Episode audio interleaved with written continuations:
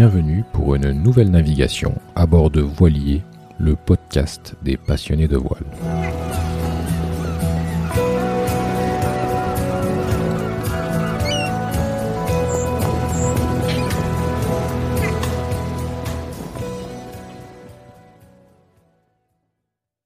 Avant de commencer, je vous invite à suivre Voilier sur les différents médias sociaux Facebook, Instagram, Twitter et LinkedIn.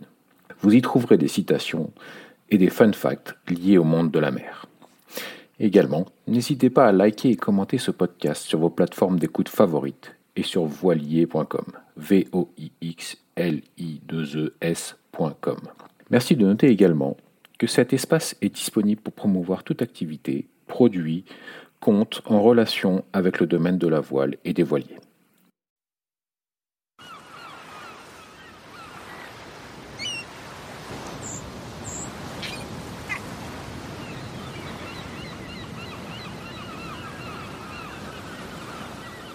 Daniela, j'ai 34 ans, je suis née en, Serbie. Et, euh, et voilà, j'ai euh, dû quitter mon, pays, on va dire, à cause de la situation politique. Donc, ma vie nomade a commencé euh, à 11 ans. J'ai déménagé en Hongrie, puis avec l'Erasmus, je me suis retrouvée en, France où j'ai rencontré Marv. D'accord. Et ben alors, on va laisser à Marv le temps de revenir et de se présenter à son tour. Euh, Marvin. Donc euh, c'est moi le, le, responsable de la, la mise euh, sur l'eau de, de Dany. non, 34 ans aussi. je suis originaire de. Bah, alors, mon père est réunionnais, ma mère est bretonne. Du coup, j'ai grandi entre la Réunion et, et la Bretagne, plus précisément Brest, hein, pour, pour, pour on peut parler de Brest longtemps. Euh, et donc du coup, euh, du coup voilà, j'ai euh, j'ai grandi sur l'eau à, à, Brest avec mon grand-père et et, et, à la Réunion, pas vraiment sur l'eau parce qu'il n'y a pas vraiment d'activité nautique, enfin, plus que ça quoi. J'allais dire justement que tu étais près de l'eau, du coup avec la Réunion ou Brest, tu étais quand même prédestiné à, à, à vivre sur l'eau. Ouais, en plus mon mon premier choix de carrière, ça a été de m'engager dans la marine, donc en fait, euh, depuis tout petit, j'avais pour objectif de, de rentrer euh, dans la marine, chez les, les, fusiliers marins commando plus précisément. Et, euh, et voilà, donc euh, ma jeunesse, mes études ont été faites autour de ça. Ensuite, euh, après mon bac, je suis parti à l'école de Mestrance, l'école des sous-officiers de, de la marine. Et puis, puis voilà, après j'ai fait quelques années et, et sur blessure, j'ai dû arrêter. Donc c'est comme ça que je me suis retrouvé à Montpellier dans le sport et, euh, après l'appel de la mer et euh, l'appel du large a été plus fort, on va dire, sur euh, sur le temps. Donc donc nous voilà à bord d'un bateau. D'accord. on va en parler de de cet appel auquel vous avez vous avez répondu.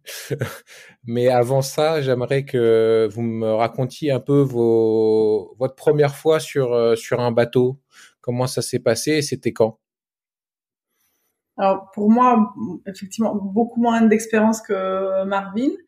Euh, la, toute première fois, on va dire, c'est j'ai fait une mini croisière euh, sur un vieux gréement, mais euh, qui fonctionnait à moteur en Croatie d'une semaine.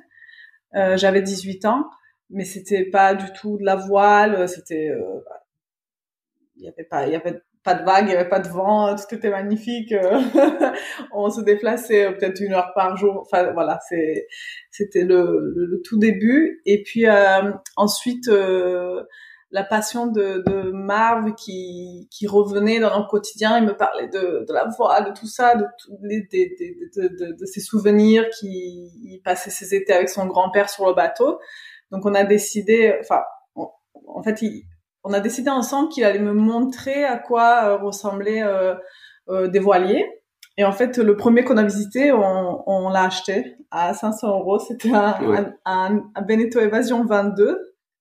Euh, donc un petit voilier de 7 mètres qui était totalement dans un état épouvantable. C'était une épave. Voilà, donc euh, on l'a acheté et on l'a retapé pendant six mois. Je crois tous les week-ends on passait sur le bateau, donc à enlever le vaigrage, à refaire l'électricité, à, à commander des cylindres blocs aux États-Unis. ouais. la première expérience de Dany, c'était retaper un bateau, mais mais mais compliqué quoi. C'est ça. Et après, après tout ça, on a pu partir une semaine en vacances avec ce petit voilier. On est allé au Calanque de Marseille et je me suis dit, euh, ça y est, on a, on a pu euh, fonctionner sur dans un mini espace comme ça. Et là, c'était la première fois que je me suis dit, déjà, on peut avoir un enfant ensemble. Donc, euh, c'est voilà. Voilà, quand on se, quand on se, quand on s'entend bien dans un espace restreint, c'est vrai que c'est plutôt bon signe, on va dire. C'est ça, ouais. c'est vrai que c'était un, un, un, bon test là, ce, cette évasion 22 D'accord. Alors du coup, toi, euh, Marvin, c'était quoi euh, tes débuts donc avec ton grand-père, c'est ça? Ouais. Alors moi, euh, bah clairement, je m'en souviens pas hein, parce que dès bébé, j'allais sur l'eau, euh, soit sur des bateaux à moteur de location avec mon grand-père, soit sur le bateau de la famille qui était un, un voilier, mais je sais même pas ce que c'était. Mon premier souvenir, mon premier souvenir, c'est sur un voilier où où je fais tomber la gaffe à l'eau et que qu'elle coule. Je crois que c'est ça quand j'étais tout. C'est l'engueulade Tu te souviens ou c'est de la, la gaffe qui coule? Non, non, je je me souviens de la gaffe qui coule et euh, et j'ai cette image-là en tête. Après euh, et après les, les souvenirs que j'ai vraiment précis récents, c'est plutôt quand mon grand-père a acheté sa petite vedette euh, de bateau, enfin un petit bateau à moteur à à Brest. Donc c'était un Chris and, Craft, mais je sais pas le modèle, je me souviens même pas de de la non, il doit faire 7, mètres. Bon bref, c'était un bateau à moteur et puis euh, et puis euh, tous les étés on, partait, on faisait euh, donc de Brest jusqu'au Glénan, on va dire. On est allé une fois jusqu'à Belle-Île en aller-retour. Donc on faisait du bateau à moteur, mais en tout cas la culture de la mer en fait, elle est elle m'est venue de là. La voile, ça a plus commencé à l'école de, de Mestrance où on avait des, des initiations voile. D'ailleurs, on partait à la rame on faisait une initiation voile, on revenait à la rame, donc c'était assez rigolo. Euh, tu peux reprendre le nom de l'école, c'était? Mestrance, école de Mestrance, école des officiers mariniers de la marine, c'est à Brest. D'accord. Donc il y a voilà. Il y a tout un système. Et donc c'est euh, c'est là, toi, Marine, que, enfin non, du coup, la voile, c'était dans l'enfance ou c'était justement après, au moment où tu fais l'armée? c'est donc la première initiation, ça devait être, ben, c'était en 2007, donc initiation voile. Et ensuite, c'est venu tard. Hein, c'est venu avec le l'envie de retourner sur l'eau en bateau euh, et de, l'envie d'acheter un voilier. Alors, j'étais pas forcément voileux euh, de base, mais euh, mais en tout cas, le bateau à voile me donnait envie, surtout le d'avancer avec le, le vent dans le calme et tout ça. Euh, ça, ça m'a donné envie. Donc le, l'idée de la voile est venue là. Ensuite, on a eu le petit bateau, l'évasion 22 qu'on a retapé. Euh, et puis on a fait, euh, j'ai appris la voile un peu là-dessus. Donc j'ai appris la voile avec euh, YouTube, avec les, les, magazines, avec les basiques.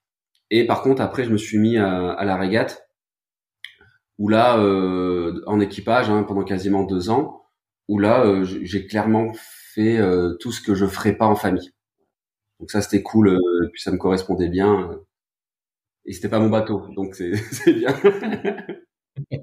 donc pas de, de formation, d'après ce que j'entends, plutôt euh, enfin de la formation, euh, de l'auto-formation euh, grâce euh, aux réseaux sociaux. Ouais, après les, les, formations, on va dire basiques, si j'ai le depuis que j'ai 16 ans, j'ai le permis côtier. je l'ai passé très tôt à la Réunion pour louer des bateaux, m'amuser un petit peu avec les copains et et, et voilà. Ensuite, en formation militaire, donc j'ai passé l'équivalent du permis auturier à l'école de, des sous-officiers justement. Euh, après honnêtement, c'était en 2007 que je l'ai passé. On a fait beaucoup de mise en pratique, euh, mais euh, je vais pas dire que j'ai rien appris parce que il y a beaucoup de choses que que, que je savais déjà euh, à force de le faire euh, les étés avec mon grand-père. Après, si les, les, les, les, vraiment le travail de carte avec la règle de gras, euh, les calculs de DMR et tout ça, là c'était un peu euh, là, je l'ai découvert, donc euh, vraiment à ce niveau-là. Et ensuite, bah, des formations un peu plus poussées militaires où où, où, où on prend la responsabilité d'un d'un au départ juste de la conduite d'un semi-rigide et ensuite ben patron d'embarcation c'est euh, c'est bah, comme son nom l'indique, c'est c'est patron d'un petit équipage où où voilà où on pousse même un petit peu plus la, la plaisance, voilà. Plus, Et donc tu disais aussi que tu oui, ça. Tu faisais de la régate, donc euh, j'imagine que là aussi, euh, de ma propre expérience à moi, euh, j'ai énormément appris grâce aux régates, parce que j'en ai fait pas mal aussi. Et c'est là où tu apprends ton réglage de voile, tu apprends à regarder les phénomènes météo, etc. Mais j'imagine que ça t'a bien servi aussi, probablement. Ah, ouais, carrément, parce que tout ce qu'on avait un peu découvert avec avec le petit bateau là, parce qu'en fait on est parti de Palavas, on est allé jusqu'à Marseille, on est revenu en une semaine. Euh, tout ce qu'on a un peu appris sur ce bateau-là, et puis les notions que j'avais, et puis tout ça, bon, bah forcément, là, ça, ça équivaut pas deux ans de régate à tous les 15 jours, en fait, le dimanche, on était sur l'eau. Et euh, en début de saison, c'est on apprend à régler vraiment euh, sous pétole. Donc moi je moi je pèse 95 kilos, donc je servais un peu de, je servais à équilibrer le bateau sous pétole. J'entendais on essayait de trouver le réglage, le réglage qui te faisait avancer dans rien presque j'avais envie de sauter à l'eau et, et, de palmer, ça aurait été mieux, jusqu'à euh, jusqu'à euh, la SNIM de Marseille où, euh, pour ceux qui l'ont fait, euh, voilà, il y a forcément à un moment donné où on va se taper les, le petit le petit Mistral ou les 40-45 nœuds de vent ou où on, pète les coups de de de de, de psy, les coups de, de spi et et, et donc voilà, donc je suis parti au tas. J'ai eu une extrême pétole, une pétole où ou même maintenant dans notre style de navigation, presque on part pas euh, ou, on est dégoûté de partir. Mais voilà, non, c'était vraiment euh, vraiment cool. Et comme c'est pas comme c'est pas son, c'était pas mon bateau, j'avais j'ai jamais eu ni de stress ni d'appréhension. Juste, je me faisais engueuler quand euh, quand je tirais trop vite, par exemple, pour j'étais numéro 2, donc quand quand quand j'ai hissé la, la, la, grand voile à la main ou, ou le génois ou le ou le speed, des fois j'étais un peu un peu trop brusque voilà. Euh, Dani m'a rappelé aussi, j'ai fait euh, un peu des CNSM euh, en même temps que la régate pour me remettre un peu sur le côté marin, le côté opérationnel et, et j'ai besoin d'une dose d'adrénaline régulière, on va dire. Et la SNSM, je remettais en pratique tout ce que le côté opérationnel de l'armée. Donc j'avais le, le, côté sport, le côté régate, le côté opérationnel. J'avais un peu tout, mais sur l'eau j'ai réussi à retrouver un peu ce qui me manquait et à l'armée et dans, dans, mon, dans mon milieu marin. Et dans tout ça, on avait... Tu es certifié par la SNSM, c'est-à-dire que tu as, passé les, les, les, les, épreuves qui sont requises pour être euh, à la SNSM. Bah, non, c'était bénévole, il n'y a pas vraiment d'épreuves. Mais en tout cas, moi, j'ai apporté, j'ai apporté mon savoir-faire, que ce soit en secourisme, que ce soit en... en... Ben, c'est dur à expliquer, mais... Euh, je pense que les, les anciens marins, euh, en, en, tout cas de ma spécialité, qui ont, qui ont eu les, les mêmes formations que moi, sur l'eau, savent euh, conduire un, un, EFR, une embarcation euh, semi-rigide, euh, presque instinctivement, intuitivement, et euh, dans, dans, des conditions un peu extrêmes, des grosses mers, des mers trop grosses même pour le, le bateau qu'on a, ou enfin voilà, donc plein de petits trucs que qui, où j'étais vraiment à l'aise à la SNSM. J'ai pu apporter aussi euh, certaines certaines choses euh, à certains moments, même si eux m'ont beaucoup appris sur le sur le sur le, sur le sauvetage et c'était c'était intéressant quoi de, de tout repratiquer. Voilà. D'accord. Et alors toi, Dani, c'était quoi la, la, formation voile? C'est euh, c'est avec Marvin? Ou c'est aussi peut-être avec des formations Glénan ou? Non, non, pour moi c'était, on va dire purement fait maison. Euh, avec euh, parce que bah, finalement euh, comment dire de, de, de, bon déjà cette première expérience avec l'évasion 22 mais après le départ c'était le, vraiment la vie sur le bateau avec un enfant sous voile. Et ça c'est ça c'est pas de formation. complexe. Voilà c'était vraiment ça tout de suite dedans. Et je suis contente parce que finalement on aurait absolument pas pu se préparer pour euh, ce qui nous attendait. Et euh, comme on a commencé doucement et puis on allait de plus en plus dans euh, vers mes limites, on va dire, parce que c'est moi qui, avec ma l'appréhension, la, peur, le, mal de mer et tout ça, et l'inconnu, puisque pour Marv, il a déjà vécu tout ça euh, avant. Bah, c'est ça qui, qui, qui faisait une limite et qu'on repoussait toujours de plus en plus loin. Euh, voilà. Et pour arriver deux ans après à, se sentir super bien, à, presque plus du tout euh, avoir d'appréhension, à que le, ce que le mal de mer a disparu. Bon, on n'a pas mélangé à ça la grossesse parce que le premier trimestre, ça a tout remis en question et chamboulé. Mais en tout cas, voilà, c'était euh, c'était sur un autre bateau avec ce style de vie et avec Marvin que que j'ai appris. clairement, euh, la formation, euh, euh, on va dire tour du monde ou, ou, ou navigation sur pas, pas, vraiment, enfin voilà, on va dire tour du mondiste ou long voyage en famille, il n'y a pas de formation pour ça. C'est-à-dire que même quand on a, on a pensé à faire des stages, on a pensé à amener Dany faire des stages, on a pensé, après c'est le temps et l'argent qui nous a manqué, mais euh, presque les stages, il faudrait, euh, là je donne des idées à, à, ceux qui en font, il faudrait dire stage avec enfants. Il faut les amener à bord parce que euh, c'est pas pareil. Et un enfant en bas âge, hein, pas enfant iPad. Donc, euh, donc ça c'était tout nouveau. Et même moi, hein, j'ai pris une grosse, grosse gifle. Euh, sur, même sur les premières navigations, les premières heures, les premiers jours, euh, comment gérer la famille à bord, l'enfant à bord, euh, et pas que le bateau, quoi. Le bateau, presque, ça, ça, ça, c'était le plus simple. Enfin, euh, le plus simple, moi, je trouvais le plus dur, moi. Non, mais le bateau, si, si t'as un bateau vide, ah tu oui, non, juste faire la voile, nous, des fois, on se dit, bah maintenant, on aimerait, enfin, moi, en tout cas, j'aimerais tellement, euh, et avoir une expérience en régate avec Marv, avec un bateau où j'ai pas toute ma cuisine qui va se casser la gueule. Si, si, ce qui est bien avec Dany, c'est que je lui dis euh, bon, quand les enfants sont grands, on, on, les fait garder, on se fait la Jacques Vabre à deux pour euh, parce qu'on a un peu l'esprit de compète, on est un peu dans le sport. Euh, ça parle à Dany. Voilà. voilà. Ça parle plus que euh, d'aller faire les pingouins comme on a fait au Baléares cet été. voilà. ouais, c'est la grosse différence, ouais, c'est l'enfant et toute la maison, euh, tout ce qu'on mm. possède, parce que nous, en partant, soit on, comment dire, on a fait des dons, on a vendu ce qu'on avait, soit on l'a mis sur le bateau. Donc en fait, tout ce qui est, ce qui nous est cher est sur le bateau. Donc voilà, il faut, il y a, y a, un stress supplémentaire pour euh, quand, euh, quand on est en navigation. Préserver. C'est ça. D'accord. Eh bien, ça c'est donc plutôt pour la partie euh, début. Alors maintenant, je vais vous poser la question de la, de la genèse et euh, le sens derrière de votre projet euh, Nomad Citizen. Qui commence? Vas-y. Bah ouais, en, en, gros, disons que le, le bateau il est pas venu tout de suite. on, on, a eu un, on avait un malaise dans nos vies. on a, on a eu le ça, je vais devoir trouver une formule pour ça parce que je répète la même chose. On a eu la chance de, même si j'aime pas utiliser le mot chance parce qu'on a travaillé pour, de cocher toutes les cases assez tôt, on va dire. Euh, euh, moi, j'avais une Harley, euh, la moto de mes rêves, je l'ai eue. On, on, on, a beaucoup été dans un appart. Ensuite, on a réussi à déménager dans une maison dans, dans, dans un des meilleurs quartiers pour nous euh, autour de Montpellier, aussi par rapport au travail de Daniela. Daniela, en fait, est, est dentiste. Euh, elle a elle a été embauchée dans, enfin embauchée. Elle a travaillé comme collaboratrice dans un, un des meilleurs cabinets de Montpellier. On on n'avait pas une grande maison, on avait une, petite maison de 80 mètres carrés, mais donc pour nous c'était déjà quelque chose. Hein. Euh, c'était une première étape, mais on, donc on l'avait coché.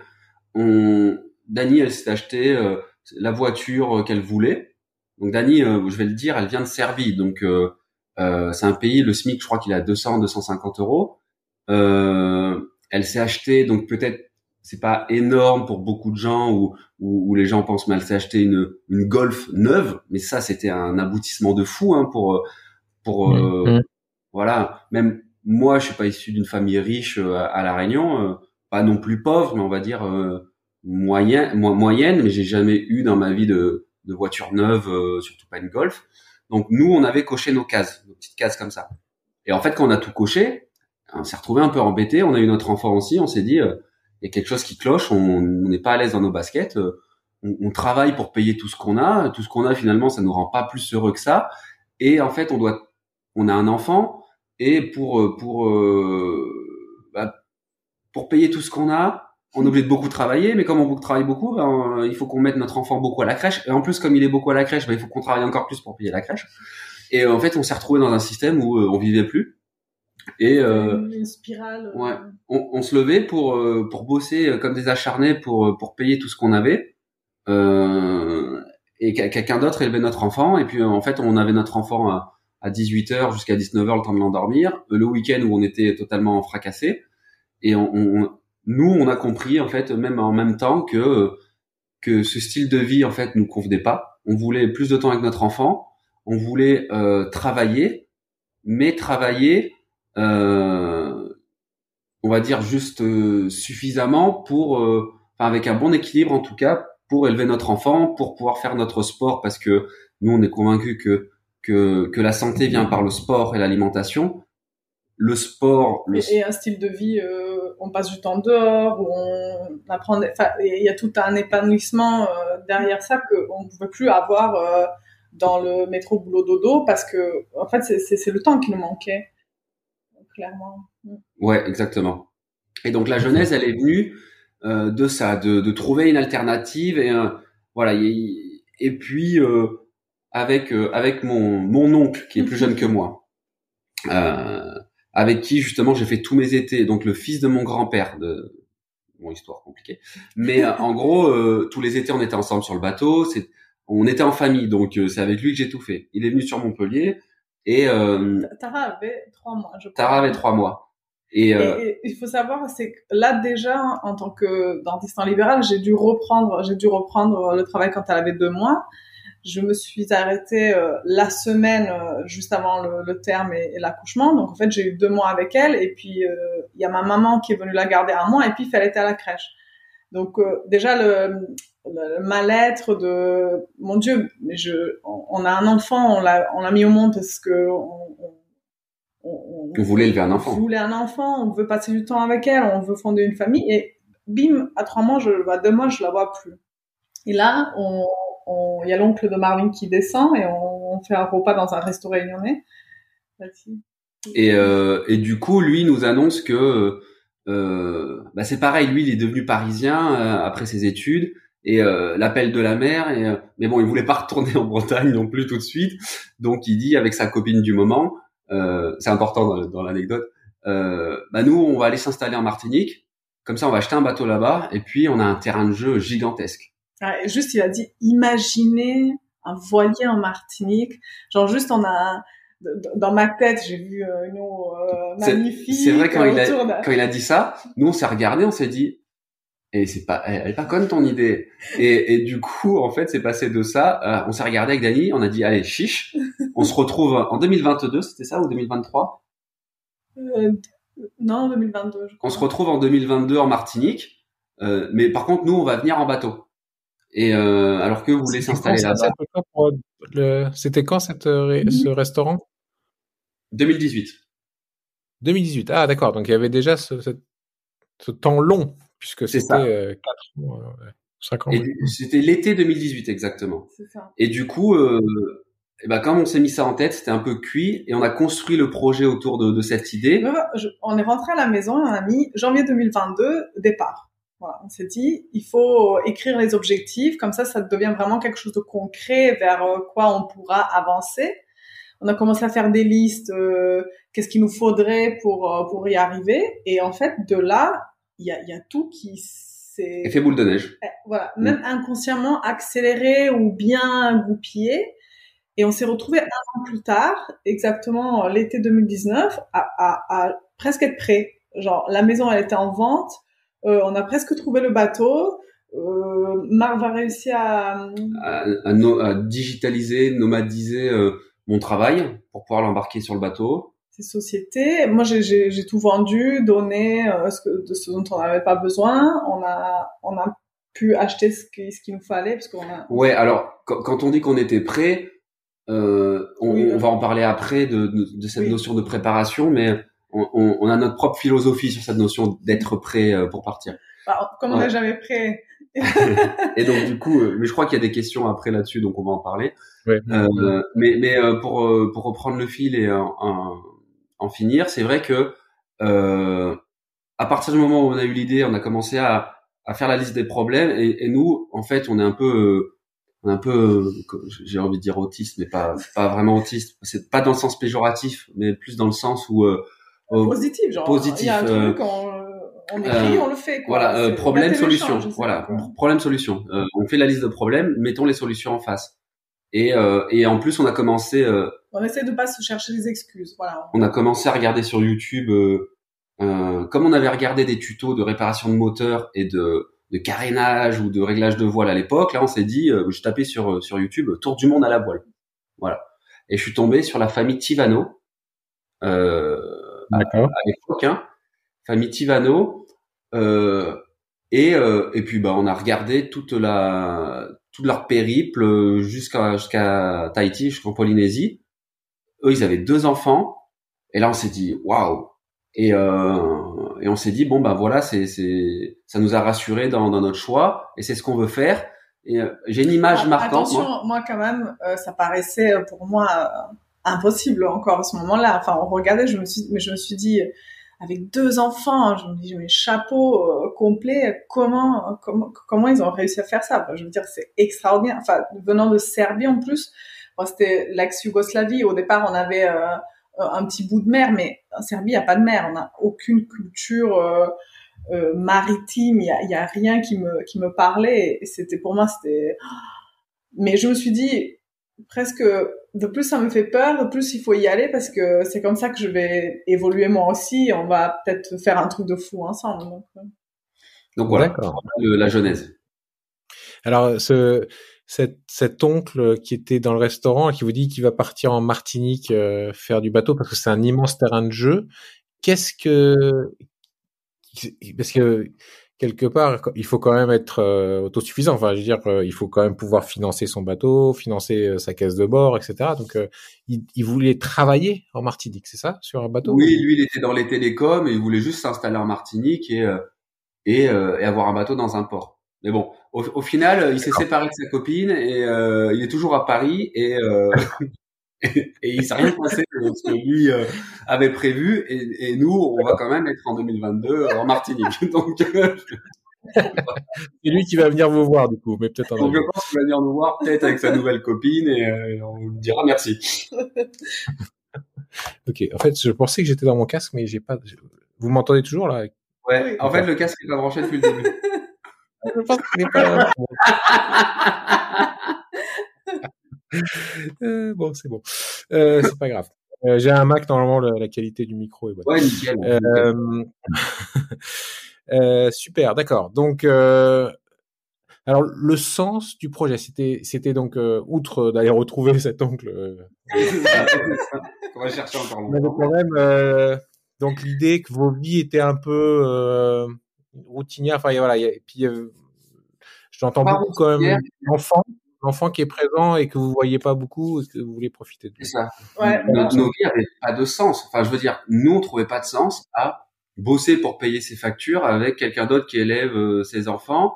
Et en plus, on était, on va dire, on était devenu dans le, on était devenu dans le, comment on dit ça en France là, le, le revenu moyen ou je sais plus là, euh, ceux qui qui touchent trop pour avoir euh, pour avoir des aides ou des avantages, mais euh, qui pas assez pour avoir du pouvoir d'achat. En fait, nous, quand on a eu notre maison, notre machin, notre truc, on s'est rendu compte que et l'enfant et tout ça, on s'est dit euh, et, la quantité de travail, le temps, pas, pas la quantité, le temps de travail euh, qui qu'on avait besoin de faire allait nous priver de notre enfant, allait nous priver de, de nos loisirs, allait nous priver de, de plein de choses et nous, nous et, et c'était pas, euh, ah, c'est pas pour nous, c'était pas ça vivre. il y avait euh, plein, franchement, il y avait plein de petits points.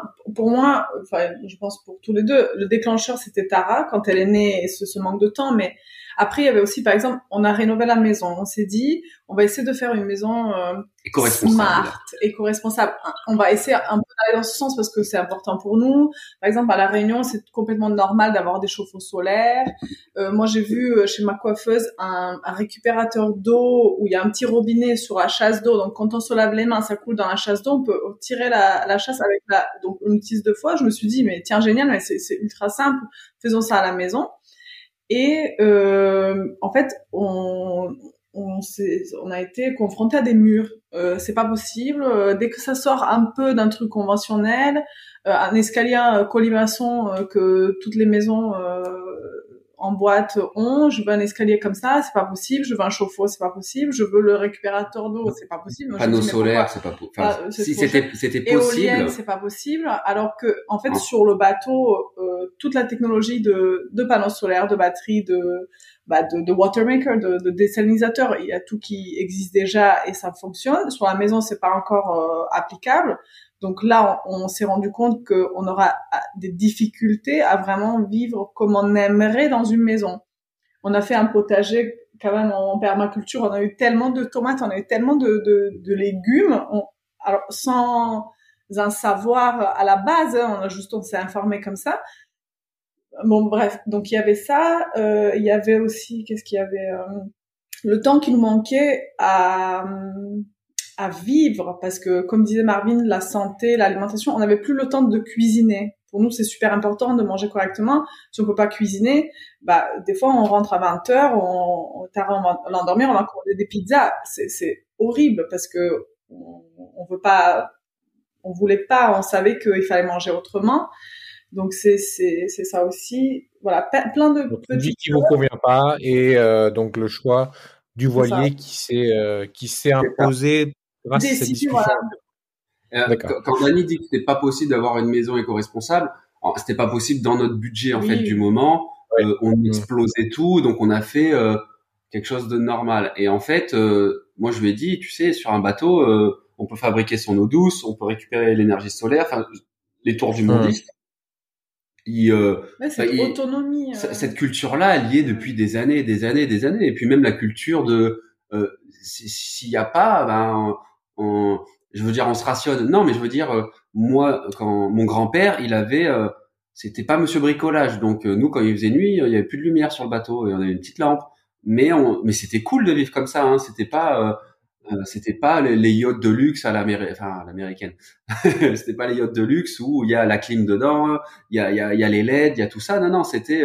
nous, on était au Glénan. on revenait avec la petite lampe, la frontale de, de de, on vivait la nuit, on économisait les batteries, on dormait, euh, donc c'était, euh, on, on, avait les corvées d'eau, on faisait la vaisselle sur le sur le ponton, ou, enfin, je veux dire. il y a, on est beaucoup plus proche de la nature et on, la respecte beaucoup plus. déjà, il faut qu'on la respecte avec la météo, avec avec tout ça, sinon c'est pas possible. Il faut vivre en équilibre avec la mer, avec euh, tout ça.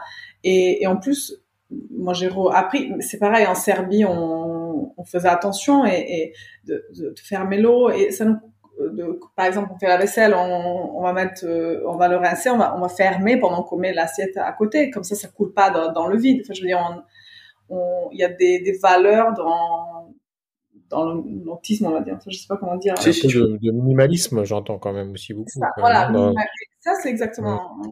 Oui, parce que faire gaffe à la planète en, gardant notre style de vie et juste en, achetant une voiture électrique à la place de, plein d'autres choses, pour nous c'était un peu un non-sens. Je vais juste faire une petite parenthèse, mais ce qu'on aime dans le bateau, c'est qu'on consomme ce qu'on produit. Euh, si je prends les, si là je, je restais dans mon système d'avant et qu'on me dit mais euh, euh, voilà comme j'entends autour de moi mes amis, euh, je fais attention à la planète, je passe sur une voiture électrique. Euh, d'accord. Euh, du coup, euh, comment tu charges ta voiture? Est-ce que tu as tout un système comme nous on a sur le bateau où on, on a on récupère le, le, le, solaire, l'énergie, on le stocke, on le réutilise et puis on le gère et puis quand il y a plus, il y a plus. Et, et on tourne pas les machines de la nuit. Voilà. Et donc voilà. Enfin, nous ça a donné ça a donné du sens. Et puis le voilier aussi pour naviguer à, la voile, hein, ça veut dire que mm. on essaye malheureusement on n'a pas eu, enfin, on a beaucoup, on a beaucoup utilisé le moteur, ça se voit dans nos vidéos. Euh, et en plus, quand il y a beaucoup de vent, ben, on est plus sur le bateau et, sur Tara et sur Dani que, que, que, sur la caméra. Mais, euh, mais par contre, on essaye d'utiliser au maximum les voiles, juste parce que déjà le, moteur, on ne supporte plus le bruit ou on supporte pas, euh, l'odeur non plus, et parce que là, avancer avec le vent, franchement, c'est super agréable. Mm. Et, euh, et après, d'un point de vue écologique et financier, c'est euh, ça, ça a rien à voir avec euh, un tour du monde en van, j'ai envie de dire. Mm. Donc, mm. donc, voilà. D'accord.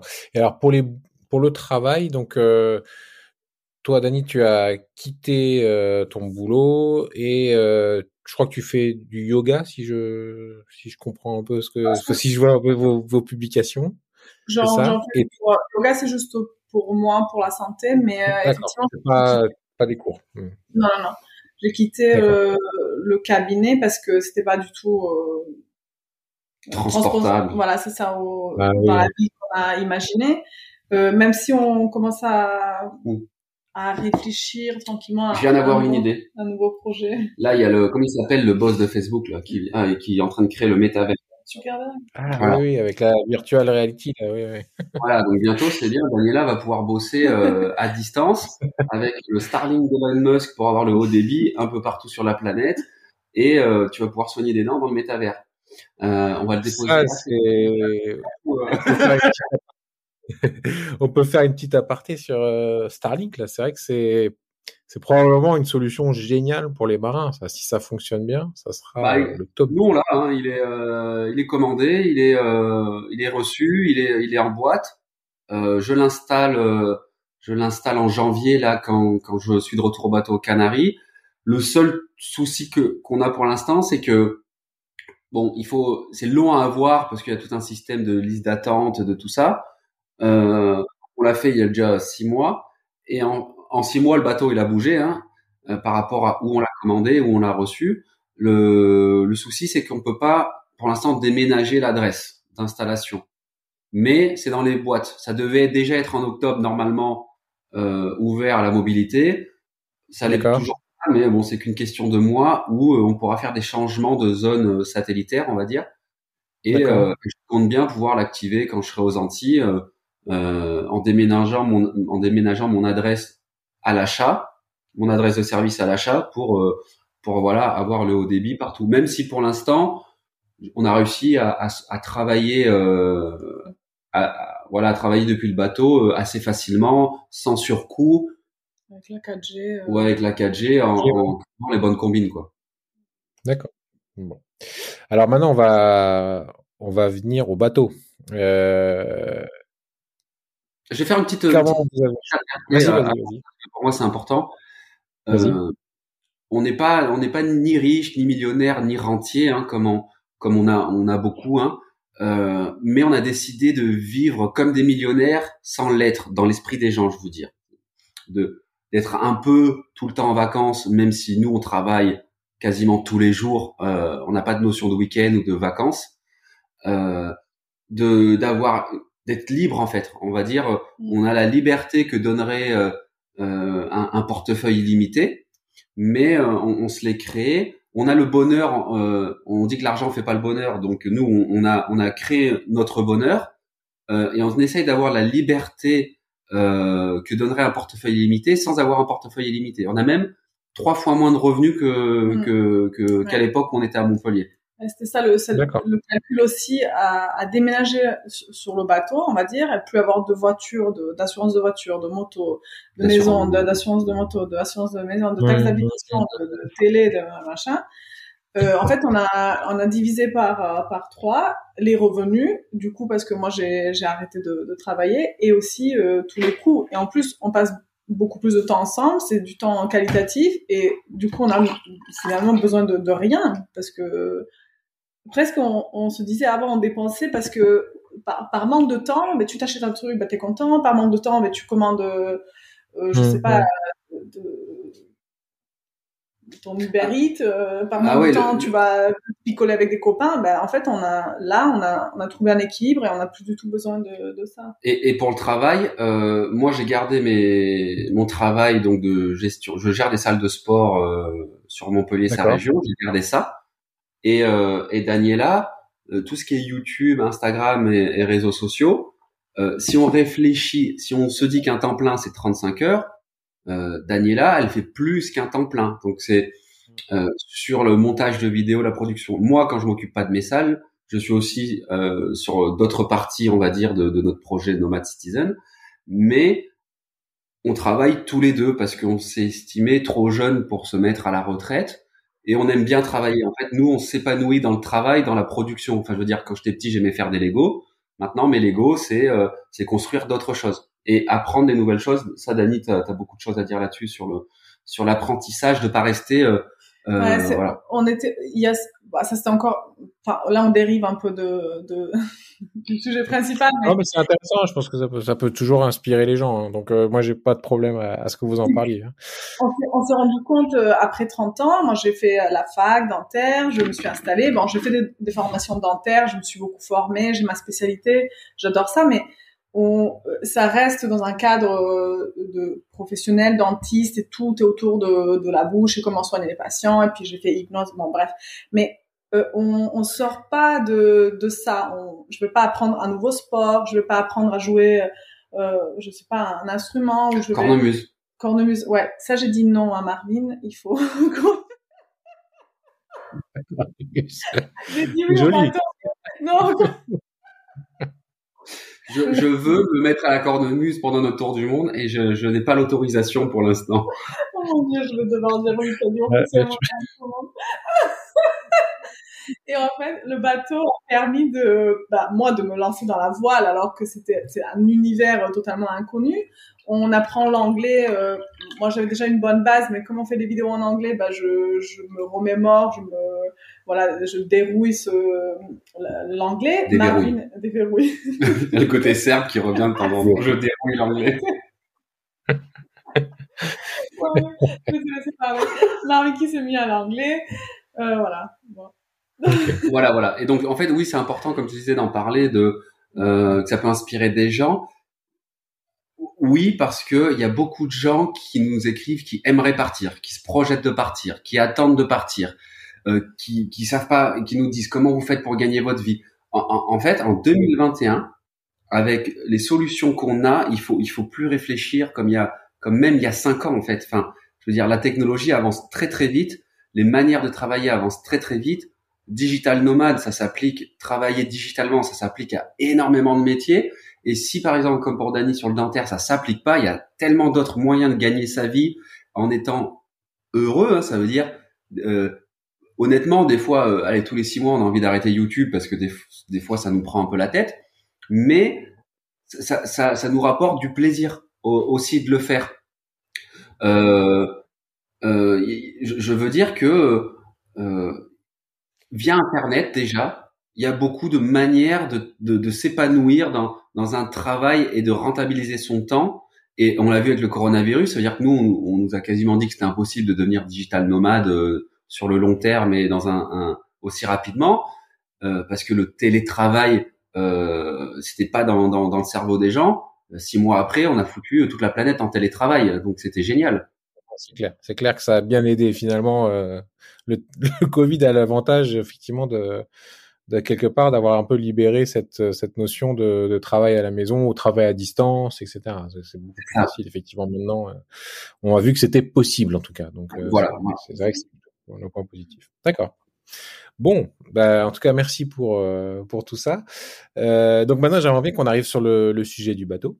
Euh, quels ont été vos, vos critères d'abord?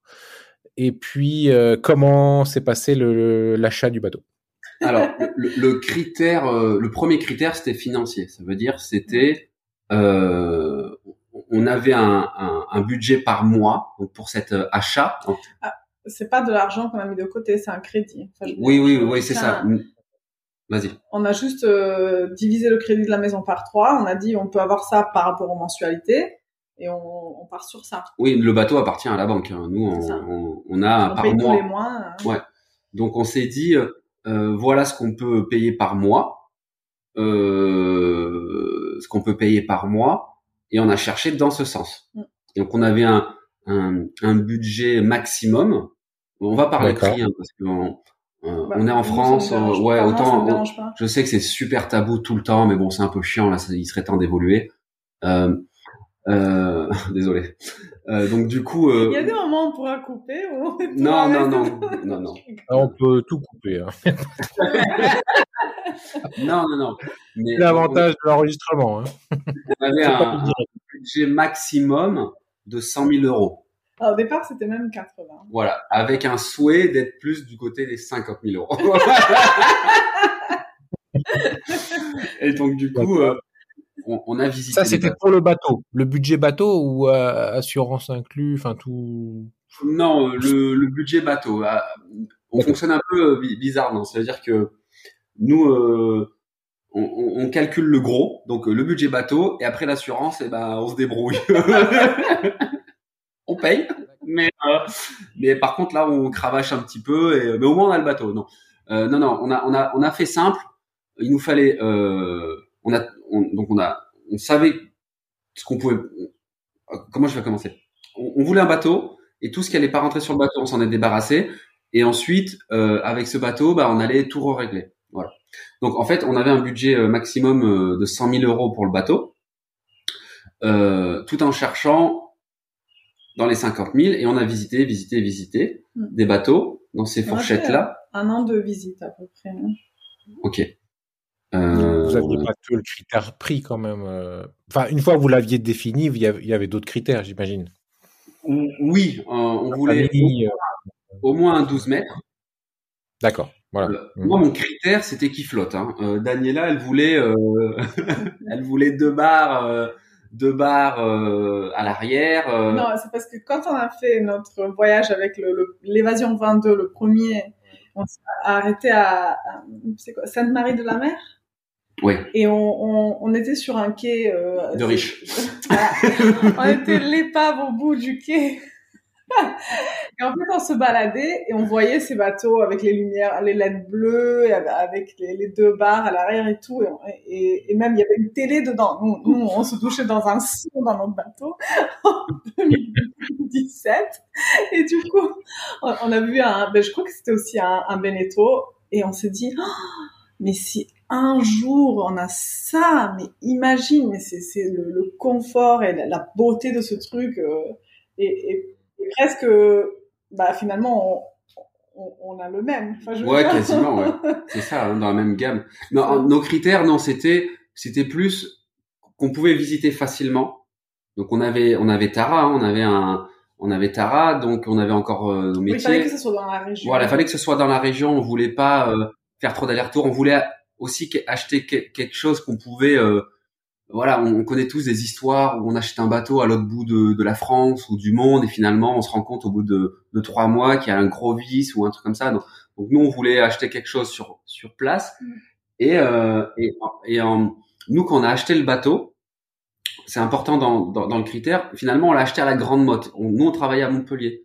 On a et comme on a vendu notre maison pour déménager sur le bateau, on a emménagé directement sur le bateau. On a continué encore un mois dans notre vie à Montpellier en vivant sur le bateau. Donc nous, le, dans les critères, il y avait un peu ça, c'est trouver un bateau, notre bateau de, tour du monde, dans notre prix, qu'on puisse euh, visiter en voiture, qui nous permet aussi de travailler le temps de mettre tout en place. Et euh, voilà, c'est pour ça qu'on a cherché vraiment euh, dans un rayon, on va dire très court. Mm, enfin, mm, mm. voilà, c'est ça. Et, et et d'autres critères, bah, d'autres critères. Après, on aurait bien aimé avoir le désalinisateur au départ, on aurait bien aimé avoir plein de trucs, mais on s'est dit, il faut mieux avoir euh, une, enfin, ça c'était notre philosophie, une bonne base qui nous plaît où on se sent bien. Et euh, bah, s'il faut partir sans le dessal, ben on, on, a, on a cinq ans à l'installer ou je sais pas combien, et on, on le fera. S'il faut partir euh, sans le, le, code D, juste avec la grande voile et le génois, ben on part comme ça. L'idéal, ça aurait été d'avoir bien sûr 500 000 euros avec un bateau totalement équipé, mais c'était pas possible. Mm. Donc on a privilégié parce que du coup le choix à la fin c'était entre deux bateaux, un qui était super bien équipé, mais un peu moins euh, facile pour euh, une vie en famille, on va dire. Et comme euh, finalement on vit sur le bateau et on vit au mouillage, on, on cherchait, on cherchait un confort. Et en fait, c'est un de mes patients qui m'appelle un jour, il me dit, Dani, j'ai ce qu'il te faut, tu vas acheter ce bateau-là. Ne signe pas l'autre. Voilà. Et en plus, j'en ai tellement parlé à personne de ce projet au cabinet que lui, je, lui en ai parlé parce que je sais qu'il est broker, qu'il travaille avec des bateaux. Et je crois que c'est la seule personne à qui j'ai un peu dévoilé euh, ce qui se préparait. Et il me dit, euh, c'est celui-là qu'il te faut, je, suis sûre.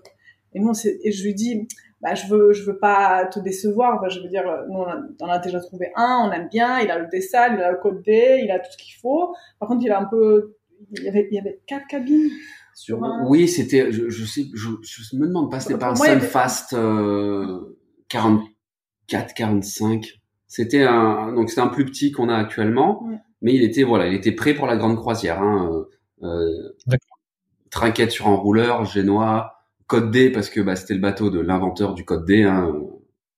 Euh, S'il voit cette, euh, ce podcast, euh, j'en doute, on voulait vraiment prendre ce bateau-là, mais finalement, au dernier moment, on a changé parce que l'autre nous convient mieux. Euh, au niveau espace, vie de famille, intérieur et tout ça, c'est vrai que le premier bateau, c'était. Euh, ah, c'était génial. Il y avait tout. On pouvait... Il y avait tout, mais euh, il n'y avait pas le le truc. Voilà. Si on n'avait pas trouvé notre 47.3, on, on, on, serait parti avec le, le, le Sunfast. On va, on va, dire que c'était un Sunfast. Hein. Voilà, comme ça, je suis pas sûr à 100%. Et c'est vrai que donc Dani, comme elle le dit, euh, son son ami maintenant. Hein, euh, on, on, lui dit, bah, on a presque signé. Vraiment, je je veux pas te donner de de, de, l'espoir. On, on, peut visiter, mais je pense qu'on a trouvé ce qu'il nous faut. Et en fait, là, en conduisant à la grande dans la voiture, on se regarde, il y avait Tara derrière, on, se, regarde, on se dit. J'espère que ouais, va pas nous plaire. on sent qu'il y a un truc. Et en fait, on arrive à la grande monte, on arrive dans le bateau, et on se dit, mais même la, la première minute, hein, genre, on, on, savait pas ce qui, ce qui, quel équipement il y avait sur le bateau, mais on, mais on y arrive mm. et on se dit, c'est celui-là. Il n'y a pas de, il y a pas de doute, c'est le cœur qui a décidé. Euh... Ouais, ouais, c'est et même là, là, il me manque, là, tu vois. Là, comme ça. Non, on, on l'adore vraiment. Euh, surtout que là, on l'a équipé vraiment comme on veut. Ouais. Euh, on est rentré dedans. C'est, il est de 2002. Il, il a on un travail de, de, bois en acajou, mais, mais c'est magnifique.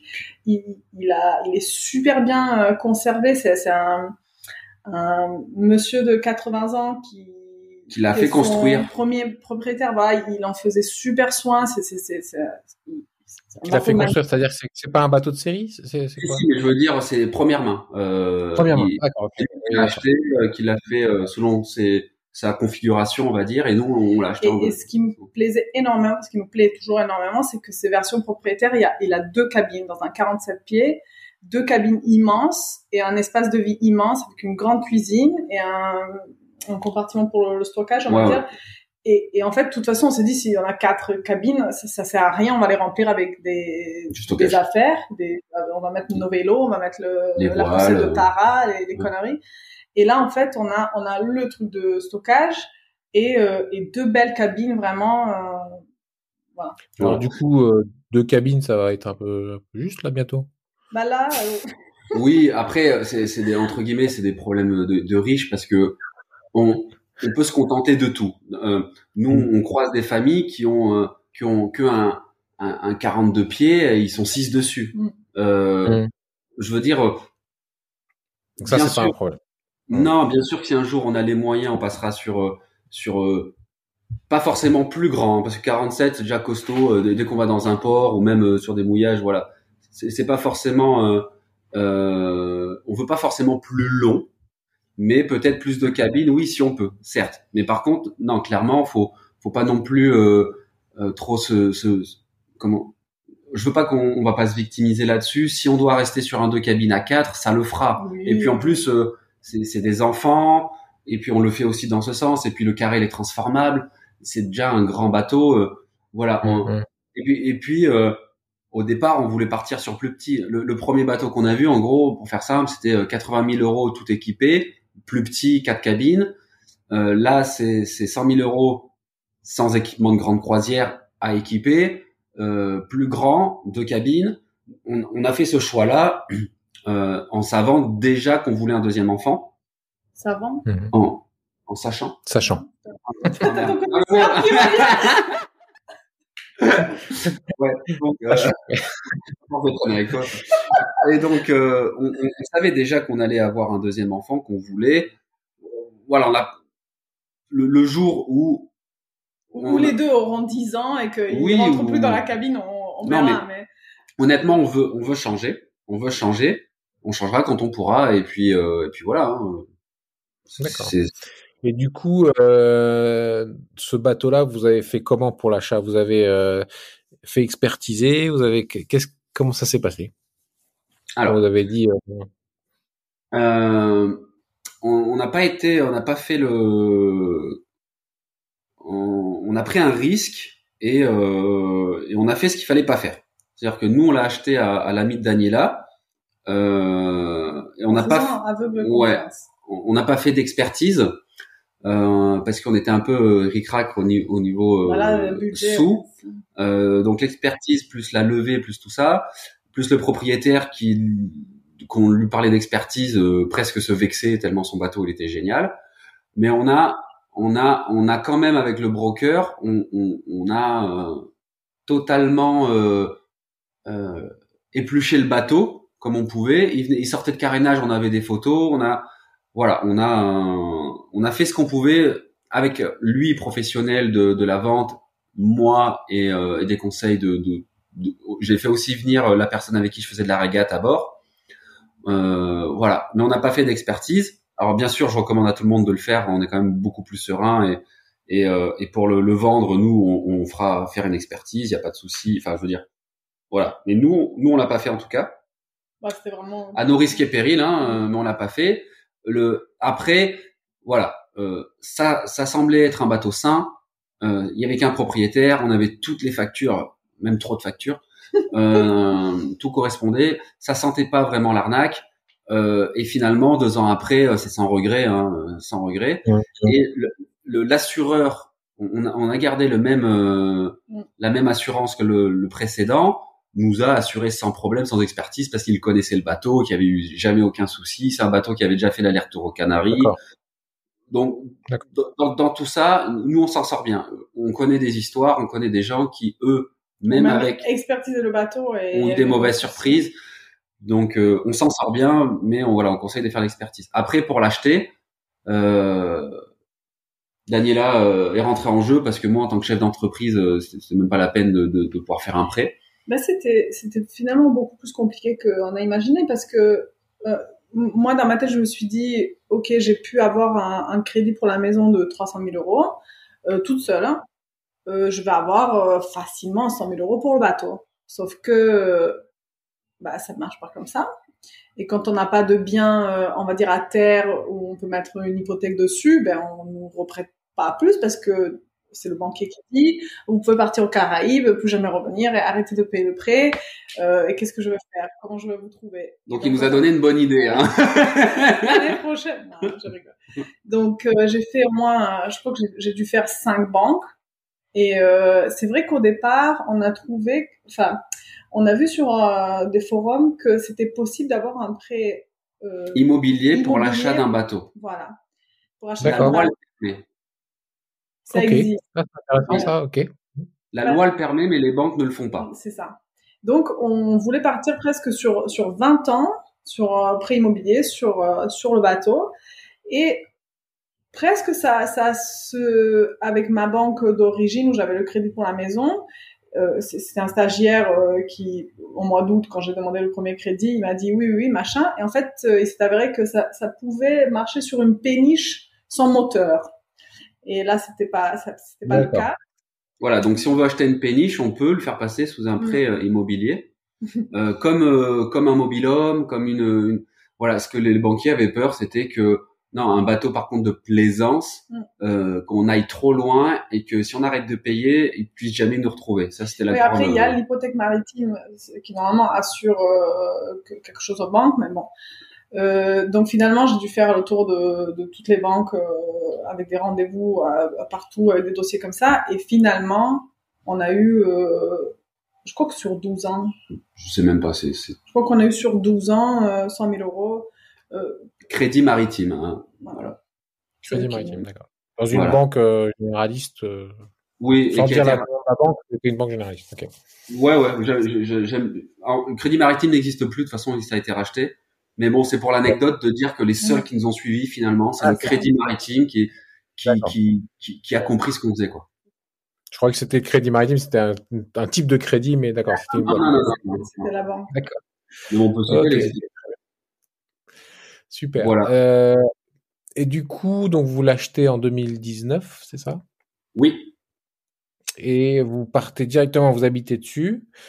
Et oui. euh, vous, vous me dites vous êtes pendant un mois, vous avez continué à bosser et après vous êtes, ça y est, vous avez fait les premières navigations. Vous êtes, euh, c'était le début du voyage ou c'est On a fait.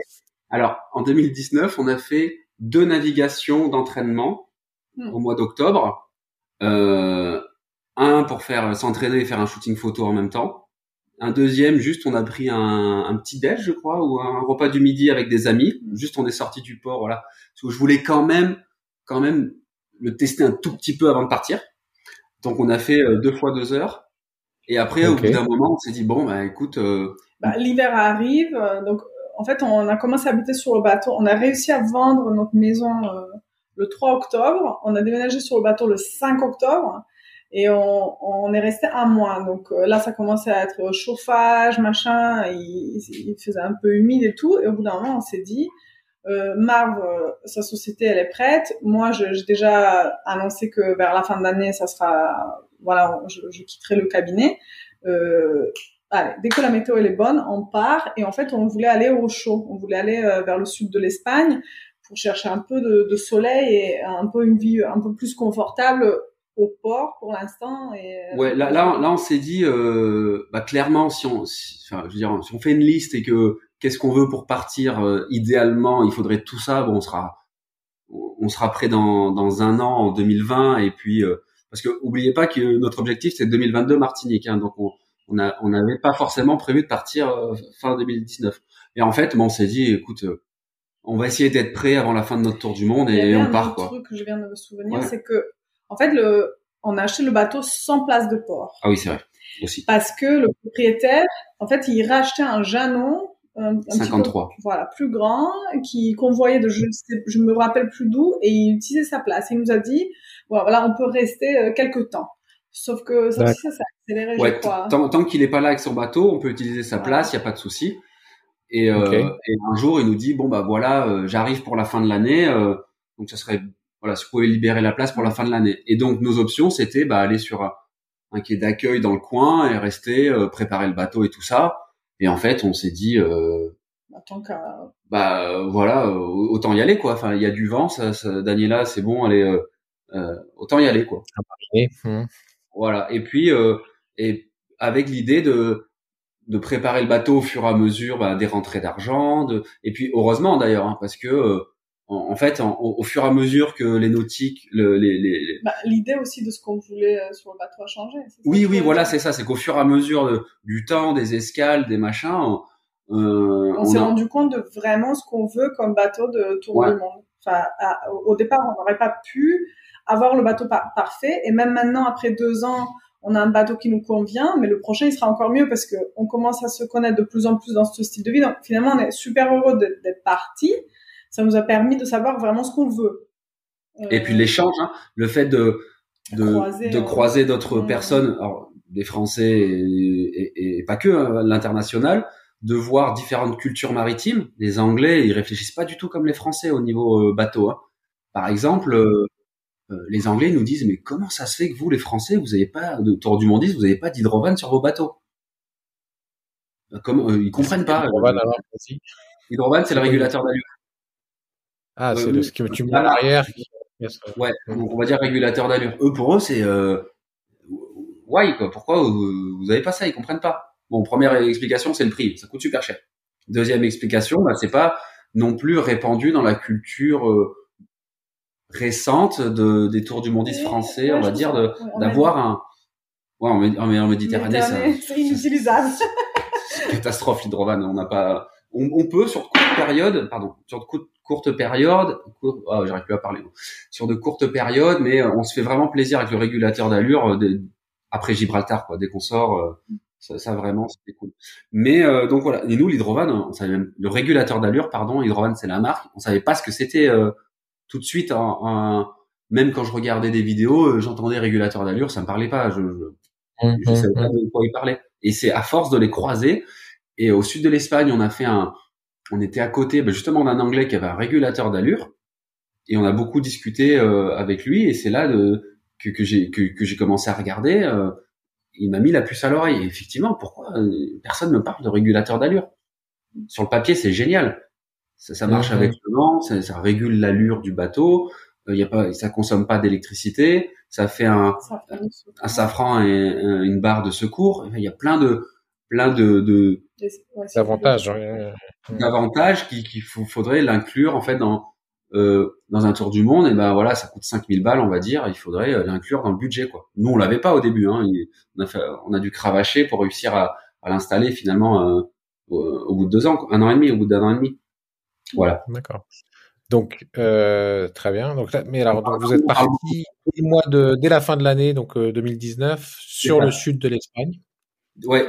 L'objectif c'était de. C'était juste d'avoir chaud et de, ça ou il y avait quand même déjà dans l'idée de faire un c'est un, une étape avant d'aller euh, dans une destination plus. Non, l'objectif.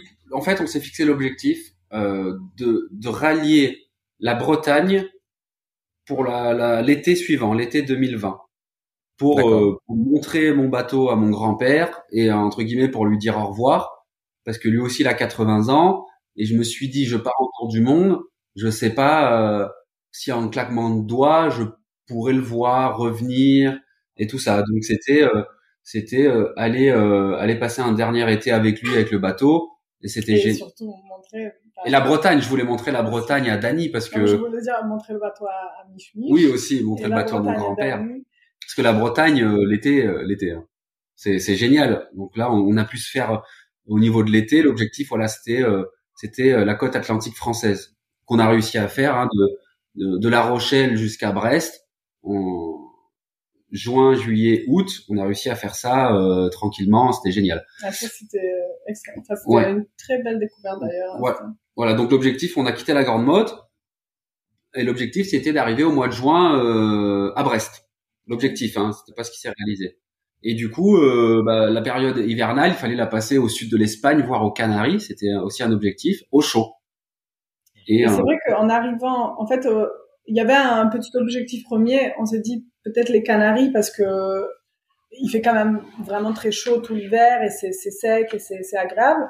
Et on, on, a commencé, on est arrivé après Almeria à Aguadulce et on était euh, juste avant Noël, je crois qu'on était, c'était le 20 décembre, un truc comme ça. Et j'ai dit, Marc, on pourra pas arriver aux Canaries avant Noël. Et puis là, regarde, on est en t-shirt. Euh, le, le, truc est sympa. Il y a une plage avec un air de jeu pour Tara juste pas loin du port. Enfin, ça nous a beaucoup plu l'endroit. on s'est dit, bah, ok, bah, on reste ici. Donc, en fait, déjà là, au bout de un mois et demi, on a changé euh, le, enfin, le premier, euh, on va dire objectif et, on continue à, à, changer ce tour du monde de tout le temps en fonction de comment on se sent et comment se, se passent les événements. Il n'y a pas vraiment le, la contrainte de temps. Vous vous êtes pas mis de contrainte de temps. Non, c'est ça. On voulait. Bah, il me disait toujours si on a cette contrainte, euh, bah, on peut se mettre dans des situations dangereuses par rapport à la météo, le, bateau, les navigations. Donc, mhm. nous, on, voilà, on s'est enlevé ça et, euh, et, effectivement à Guadeloupe on est resté jusqu'à fin février. D'accord. Ok. D'accord. Alors du coup, euh, vous étiez quoi? Au mouillage? Vous étiez au port? Comment ça s'est passé Au port. Euh, pour l'instant. Bah, la première année, on a fait Collioure au mouillage tout seul, donc ça c'était bien, mais il faisait un peu froid quand même. On n'avait pas de chauffage à bord et Tara elle avait 18 mois. C'était un...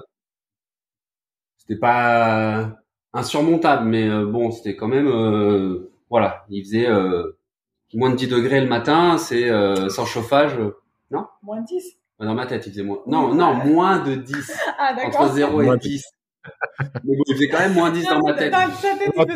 J'avais entendu, moins de 10. et du coup, moi je suis breton mais que l'été. Et euh, non, non, j'ai fait, j'ai fait, euh, j'ai fait six ans. Euh, j'ai travaillé, j'étais affecté à Brest, euh, entre Brest et Lorient pendant six ans, donc j'ai donné à la Bretagne aussi toute saison. Mais euh, j'en étais où? Non, non. Ah, ensuite, on, voilà, le bateau n'était pas autonome du tout, hein, ni en, en énergie, ni en eau, ni en, voilà. Et en fait, quand on s'est rendu compte, parce qu'on a tout appris sur le tas, hein, vraiment sur le comment fonctionne la grande croisière, hein, comment fonctionne la grande croisière. On s'est rendu compte que en Espagne, l'hiver, le prix des ports euh, euh, ne coûtait rien, rien entre guillemets, que, que ça rentrait dans le budget et que, et que finalement, en fait, ça amenait un confort. nous, on a, on a, même été surpris de l'argent qu'on a arrêté de dépenser. Hein. On se rendait pas compte de tout l'argent qui s'évaporait dans la vie normale. Hein. Et surtout en Espagne, les courses, tout ça, c'est beaucoup moins cher. La vie est beaucoup moins chère, donc ça, ça c'est tellement bien équilibré. Le budget c'est équilibré. Hein. Le, le coût de la vie, euh, en fait, les ports euh, sont passés dans le budget et on, on savait même pas. On puis c'est, c'est, il y a plein de gens qui veulent avoir un fichier, euh, euh, on va dire un Excel avec. Il y en a qui arrivent à le faire. Ils prévoient tout nous, sachant que c'est quasiment imprévisible parce que les prix changent, les sites internet sont pas à jour, et puis tu sais pas vraiment ce qui va se passer. C'est comme des budgets vacances. Hein. Euh, soit euh, tu le respectes à la lettre, mais bon, c'est une source de stress. Soit tu, finis par tout lâcher et tu l'exploses, et après bah, tu fais avec. Euh, nous, on, on, a réfléchi un peu comme ça. On va apprendre sur le tas. donc voilà, les ports, les ports finalement sont passés. Et euh, on faisait euh, du mouillage quand on pouvait hein, euh, sur des navigations au niveau escale le long de l'Espagne. On a fait des, des, des mouillages à Cabo de Gata, genre de choses. Mais par contre, après, des fois, ouais, on, on, a fait du port à, à, Rosas, on a fait du port où ça À Valence, pour s'abriter de quasiment 15 jours, 10 jours d'un gros coup de vent. ensuite, on est descendu. Euh, et puis il y a eu voilà, c'était euh, apprentissage quoi. Ok. Et du coup, le bateau, vous l'avez, euh, vous avez commencé. Euh, tu, tu, parlais du du régulateur. Tu, vous l'avez, vous avez commencé à l'équiper au fur et à mesure quoi. Vous avez pris votre temps là aussi.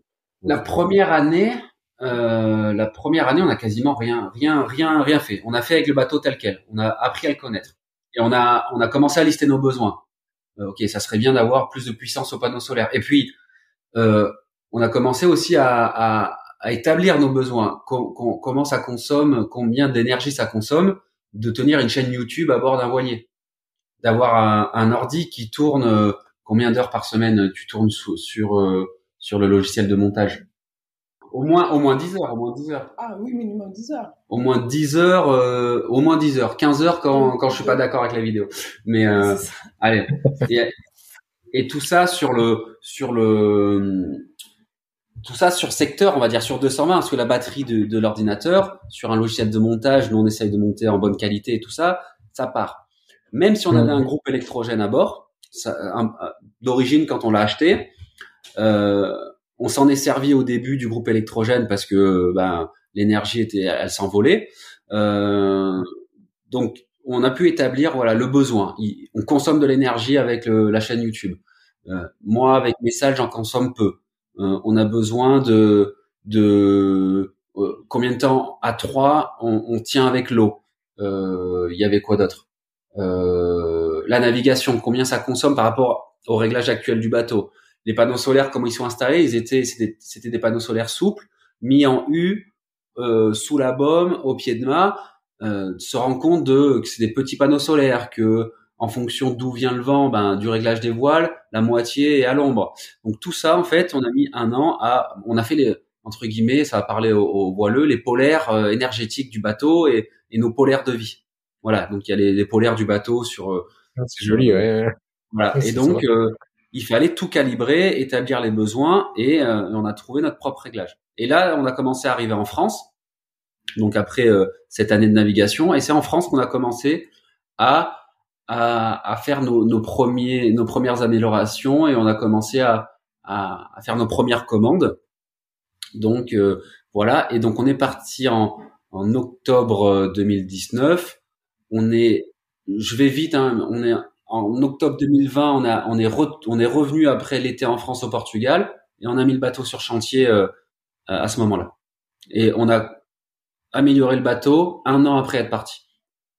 D'accord. Et là, il est, Enfin, bon, j'imagine qu'il y a des améliorations. Oui, oui, là, il est euh, bien équipé. Oui, oui, là, il est, euh, il est parfait. On a même, on avait même pensé ne pas mettre de désalinisateur parce qu'il fallait euh, trancher sur le budget. Et finalement, en voilà, grâce à, à, au travail qu'on fait sur les réseaux sociaux, on a réussi à avoir des réductions à droite à gauche et on a réussi à à même mettre le dessal qu'on avait sacrifié encore même un an après euh, pour raison budgétaire, on a réussi à le faire rentrer dans le budget. Euh, et, et, effectivement, maintenant, on est 100% autonome. On produit notre eau douce, on utilise l'énergie solaire. On a, on est 100% autonome. Euh, voilà, nous par exemple, on, on, a fait le choix d'installer une machine à laver à bord. Euh, voilà, parce que euh, le temps, l'énergie que ça nous prenait de, avec un enfant, hein, j'entends, et notre notre manière de vivre, euh, notre, on fait beaucoup de sport, énormément de sport euh, même, et, euh, et, et, et, voilà, au bout d'un moment, euh, quand on transpire dans les vêtements, il faut les laver, voilà. Donc quand euh, et trouver une laverie, c'est pas toujours simple. Ouais, Voilà, et puis finalement, ça a un coût. Et on est au Voilà, et puis ça un et puis c'est toute une organisation, et on s'est dit, si on une machine à bord, ce serait excellent. Et en fait, ben, les tours du mondiste, beaucoup de tours du mondiste ont des machines à laver à bord, et c'est en, sur le, en les croisant qu'on nous a dit, regardez ce modèle, on, regardez, on l'a installé, il prend un peu de place et tout ça. effectivement, euh, on a trouvé le modèle de machine à laver Tour du Mondiste très petit, 3 kilos, et, qui va parfaitement sur les bateaux. et on a pas trop, j'imagine. Non, voilà, qui consomme rien, quasiment rien en eau. Mais maintenant qu'on a des salles, ça, ça, ça avait du sens. Euh, rien en électricité, surtout quand tu l'as fait à, midi ta machine. Et euh, bon, c'est des petites machines, mais ça, ça, ça, ça, ça allait parfaitement. Voilà. Et donc, euh, on l'a commandé en Corée euh, via eBay. On l'a reçu en en quatre jours euh, au Portugal. C'était hallucinant. Mais voilà, donc du coup, on, des, des, petites améliorations comme ça. Et quand on, est parti, moi j'ai dit jamais c'était possible d'avoir une machine à laver à bord. On, on pense, savait même pas que des modèles adaptés euh, existaient quoi. Et du coup, vous avez mis les LED bleus sous l'eau ou pas? Parce que c'est ah, luxe là quand même. Honnêtement, honnêtement, j'ai regardé. Je, je, vais être vraiment honnête, j'ai regardé. Et quand j'ai vu le prix, je me suis dit euh, pas encore. Voilà, c'est raisonnable. D'accord. Donc vous étiez au Portugal euh, en octobre 2020, c'est ça? Oui, en fait, ben on est nous. Vous êtes remonté jusqu'en Bretagne, vous avez montré le bateau au grand-père et puis vous êtes redescendu. C'est ça. Et la première fois qu'on a longé le Portugal, c'était juste après le, premier confinement Covid. On avait interdiction de mettre pied à terre. Donc nous, on a, on est resté bloqué deux mois avec le confinement à Cadix en Espagne, euh, dans un port. D'ailleurs, merci l'Espagne et merci ce port-là parce qu'on n'a pas payé le port. Pendant mm. deux mois, ils nous ont dit que c'était raison euh, exceptionnelle. Donc, on, on, a été arrêté dans ce port. Ils nous ont pas laissé le, repartir. Le, ouais, le, le, deuxième jour après le confinement, ils nous ont pas laissé repartir. Et le jour où ils nous ont laissé repartir, ils nous ont dit aujourd'hui vous pouvez partir. À partir d'aujourd'hui, vous payez. Donc, euh, génial. Euh, merci d'ailleurs pour ça. Et on est reparti. Euh... C'est vrai que c'est à partir de là on a commencé les mouillages euh, plus aussi. Hein. on avait un peu commencé avant parce que le temps était un peu plus doux. Ouais. Mais euh, et voilà. Et du coup, on, on, a fait 16 jours sur le bateau entre Cadix et Vigo. et Vigo. Donc 16 jours à, à remonter le, le Portugal pourquoi 16 jours? Parce qu'on s'est aussi abrité de, de l'Alizé portugais, hein, qui, qui mmh, mmh. et ça, euh, la côte portugaise est difficile. Hein. Voilà. Et donc du coup, euh, alors ça, ça je, je, veux y venir. C'est difficile, mais euh, et dans ce tour du monde, il y a plein de choses qui peuvent être dures, difficiles, dangereuses. Mais si on, on est patient, on, on, peut entre guillemets l'éviter. Ça veut dire que nous, finalement, si on se dit, est-ce que c'était notre remontée du Portugal était difficile, on, on va te dire non. Mais euh, c'était difficile différemment. C'était difficile parce qu'effectivement, pour éviter le, le, le 25-30 nœuds plein pif, euh, des fois on est parti euh, sous pétole avec moteur le temps qu'on ait un peu de vent, un peu d'air. Donc, et on a réussi quand même à faire euh, Cascais, donc juste à côté de Lisbonne, Vigo, d'une traite quoi. On a fait 40 heures de, de navigation. Mm. Voilà. D'accord. Et ouais, ouais, vous avez. Alors on en a effectivement de dire, euh, c'était la réflexion que j'avais avec Dany, euh, de dire vous avez la dimension temps, quoi. Vous prenez votre temps, vous l'avez. Donc, euh, c'est pour ça que vous, on parle pas beaucoup des navigations, mais les navigations, du coup, vous les, vous faites en sorte de bien préparer votre météo pour pas être dans des dans des coups de vent qui vont vous, vous mettre. J'ai été marqué par un et d'ailleurs moi je suis un peu un peu une quiche là-dessus. J'ai pas retenu son son nom.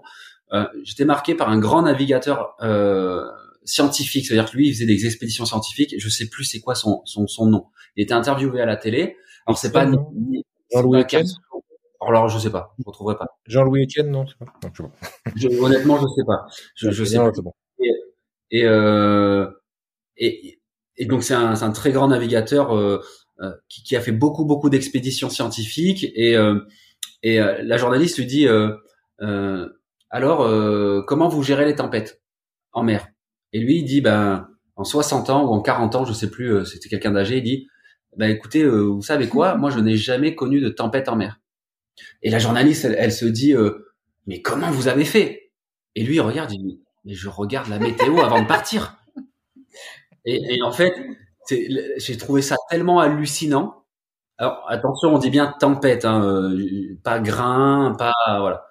Et en fait, je me suis dit, ok, c'est la la météo qui va guider notre euh, notre voyage, et je vais essayer de jamais mettre Dani et Tara dans une situation euh, où elle peut être traumatisée. Alors des fois, j'entends bien, hein, ça peut être, des fois c'est pas dangereux ou il n'y a pas un danger vital, mais si on crée un traumatisme et une peur qui se transforme en angoisse et qui fait que plus jamais je mets les pieds sur un bateau, euh, je voulais éviter ça à tout prix.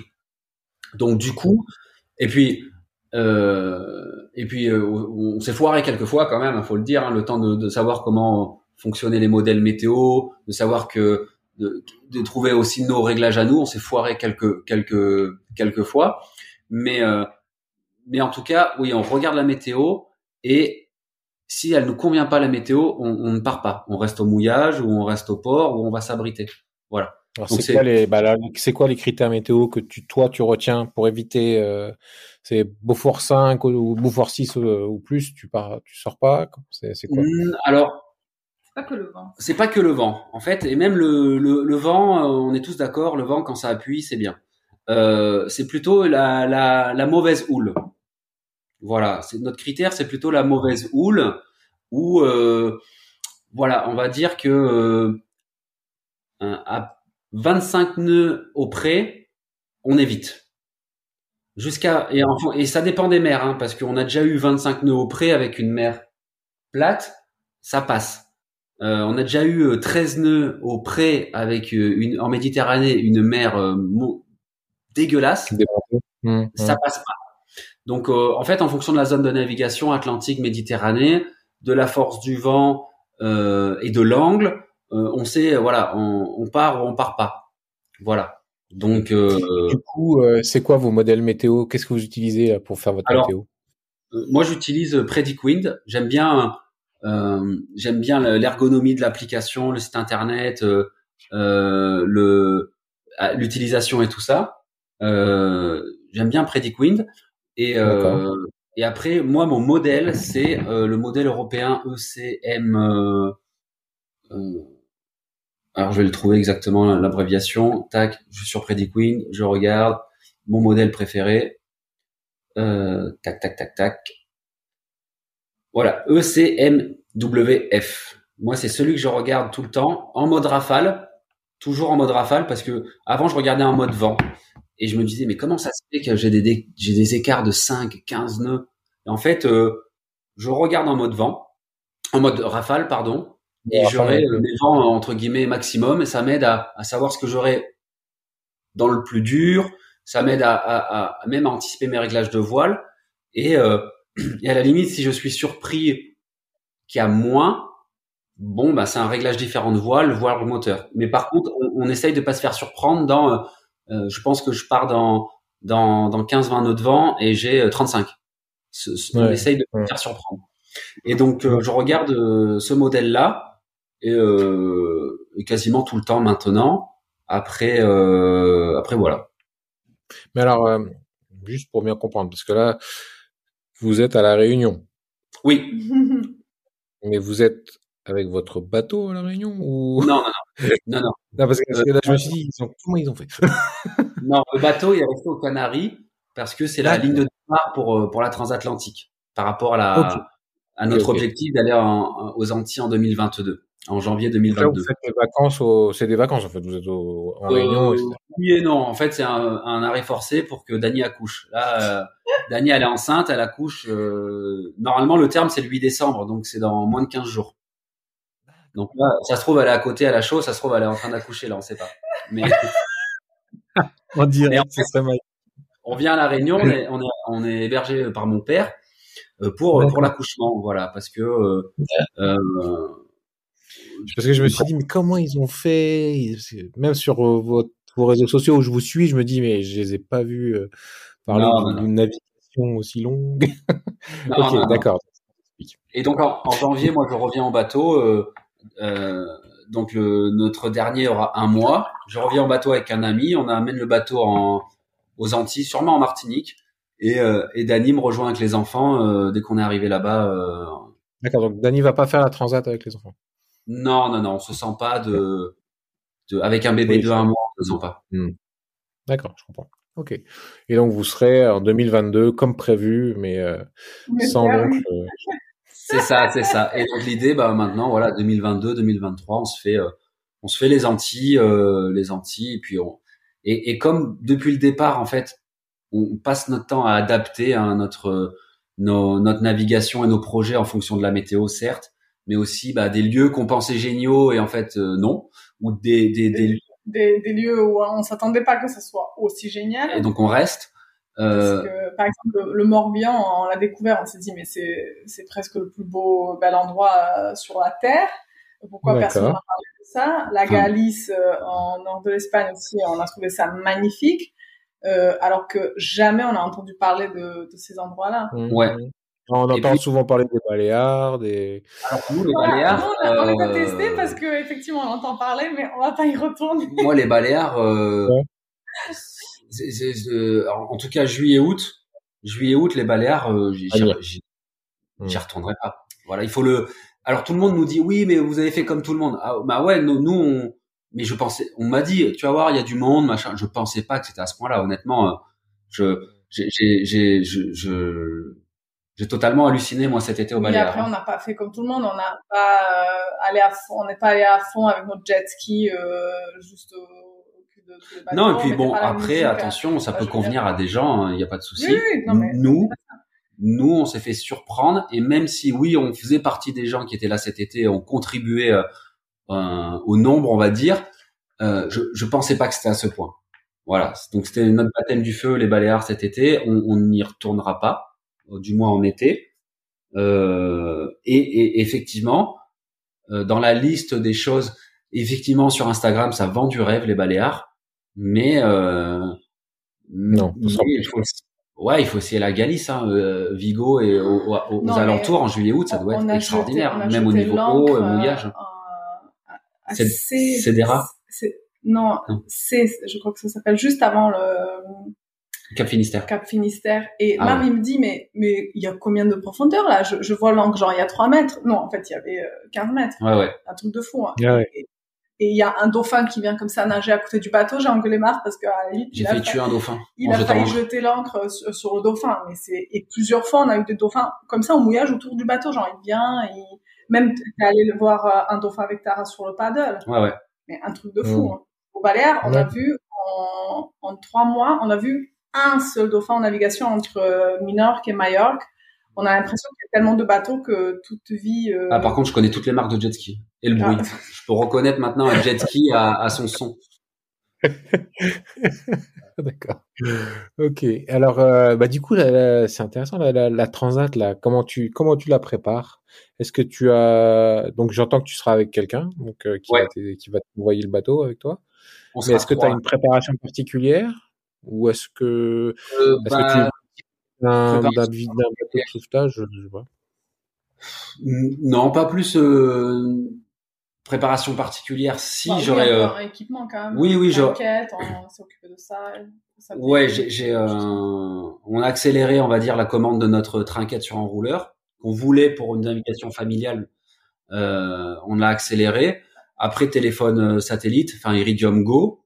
Euh, mm-hmm préparation spécifique. Après, je, je, je, lis tout ce que je peux lire sur une transat, je regarde à peu près tout ça. Euh, ah, la personne qui vous la faites vraiment dans le seul a priori, parce qu'il y a une alternative que j'entends aussi assez souvent. Voilà. Ben, en fait, euh, oui et non. Euh, enfin, oui et non. Oui, j'aime bien la liberté de la faire entre guillemets tout seul. D'accord. voilà. Après, notre départ va quasiment coïncider avec le départ de, de l'arc parce que cette année il y en a deux. Ensuite, euh, on fait ce tour du monde pour voilà une notion de liberté, euh, euh, un peu d'aventure aussi. Donc l'arc, euh, je comprends le, besoin de se mettre en flotte pour la sécurité, pour tout ça, pour être accompagné. Pour être rassuré souvent. Oui. Pour être rassuré pour l'ambiance, pour la festivité au départ et à l'arrivée. Euh, euh, moi, j'ai encore envie de. En fait, je voulais la faire en solo moi au départ à la Transat. Mm -hmm. ah, Et Dani, elle, a dit non. C'est comme le cornemuse. D'accord. La cornemuse. Dani, elle... Dani, elle a dit non. Moi, je voulais la faire en solo la Transat. Je Ouais, euh, voilà. Ouais, ça, ça aurait été. déjà à deux, ça va. Il va falloir gérer l'écart, mais euh, ouais, d'accord. Ok, donc. Ouais, alors on va être trois. On va être trois. Euh, on va être trois. Au départ, on devait être que deux, et finalement, euh, le troisième, ça va être un, un, un, ami vidéaste qui vient aussi nous aider à, à faire des, des, des, vidéos. Alors forcément, maintenant qu'il est à bord, il va faire du car. Hein. Il euh, n'y a, pas de souci. Je le sais, Je le sais. Mais, euh, mais voilà. Non, mais c'est vrai, au départ, je me suis dit, bah, c'est l'occasion de, de faire une, ma première grande nave au large solo. Mmh. Et, euh, et puis, et puis voilà, quoi. Mais bon. Ah, c'est, vrai que ça aurait été une belle, une belle aventure en solo, évidemment. Ouais. ok, voilà. donc pas de préparation particulière. Euh... Je le prépare, mais euh, pas de préparation particulière. Oui, de, voilà. Bah, voilà. De toute façon, ça fait ça fait deux ans qu'on ouais. prépare finalement lentement, tranquillement la transat, parce que c'est. Le... On va plus préparer, on va plus préparer le, les premiers mois euh, de mouillage là-bas. Donc là, j'ai le, il est où le gros livre là? J'ai acheté le, j'ai acheté le, le bloc marine anti là pour commencer. On a acheté ce qu'on n'avait jamais fait en deux ans. Là, on a acheté vraiment des choses pour préparer les escales. On s'est rendu compte qu'il faut préparer l'escale ce qu'on a appris des barénards, c'est euh, tu, tu, tu, vas pas juste où on te dit d'aller, tu jettes l'ancre et tout est génial. Non, non.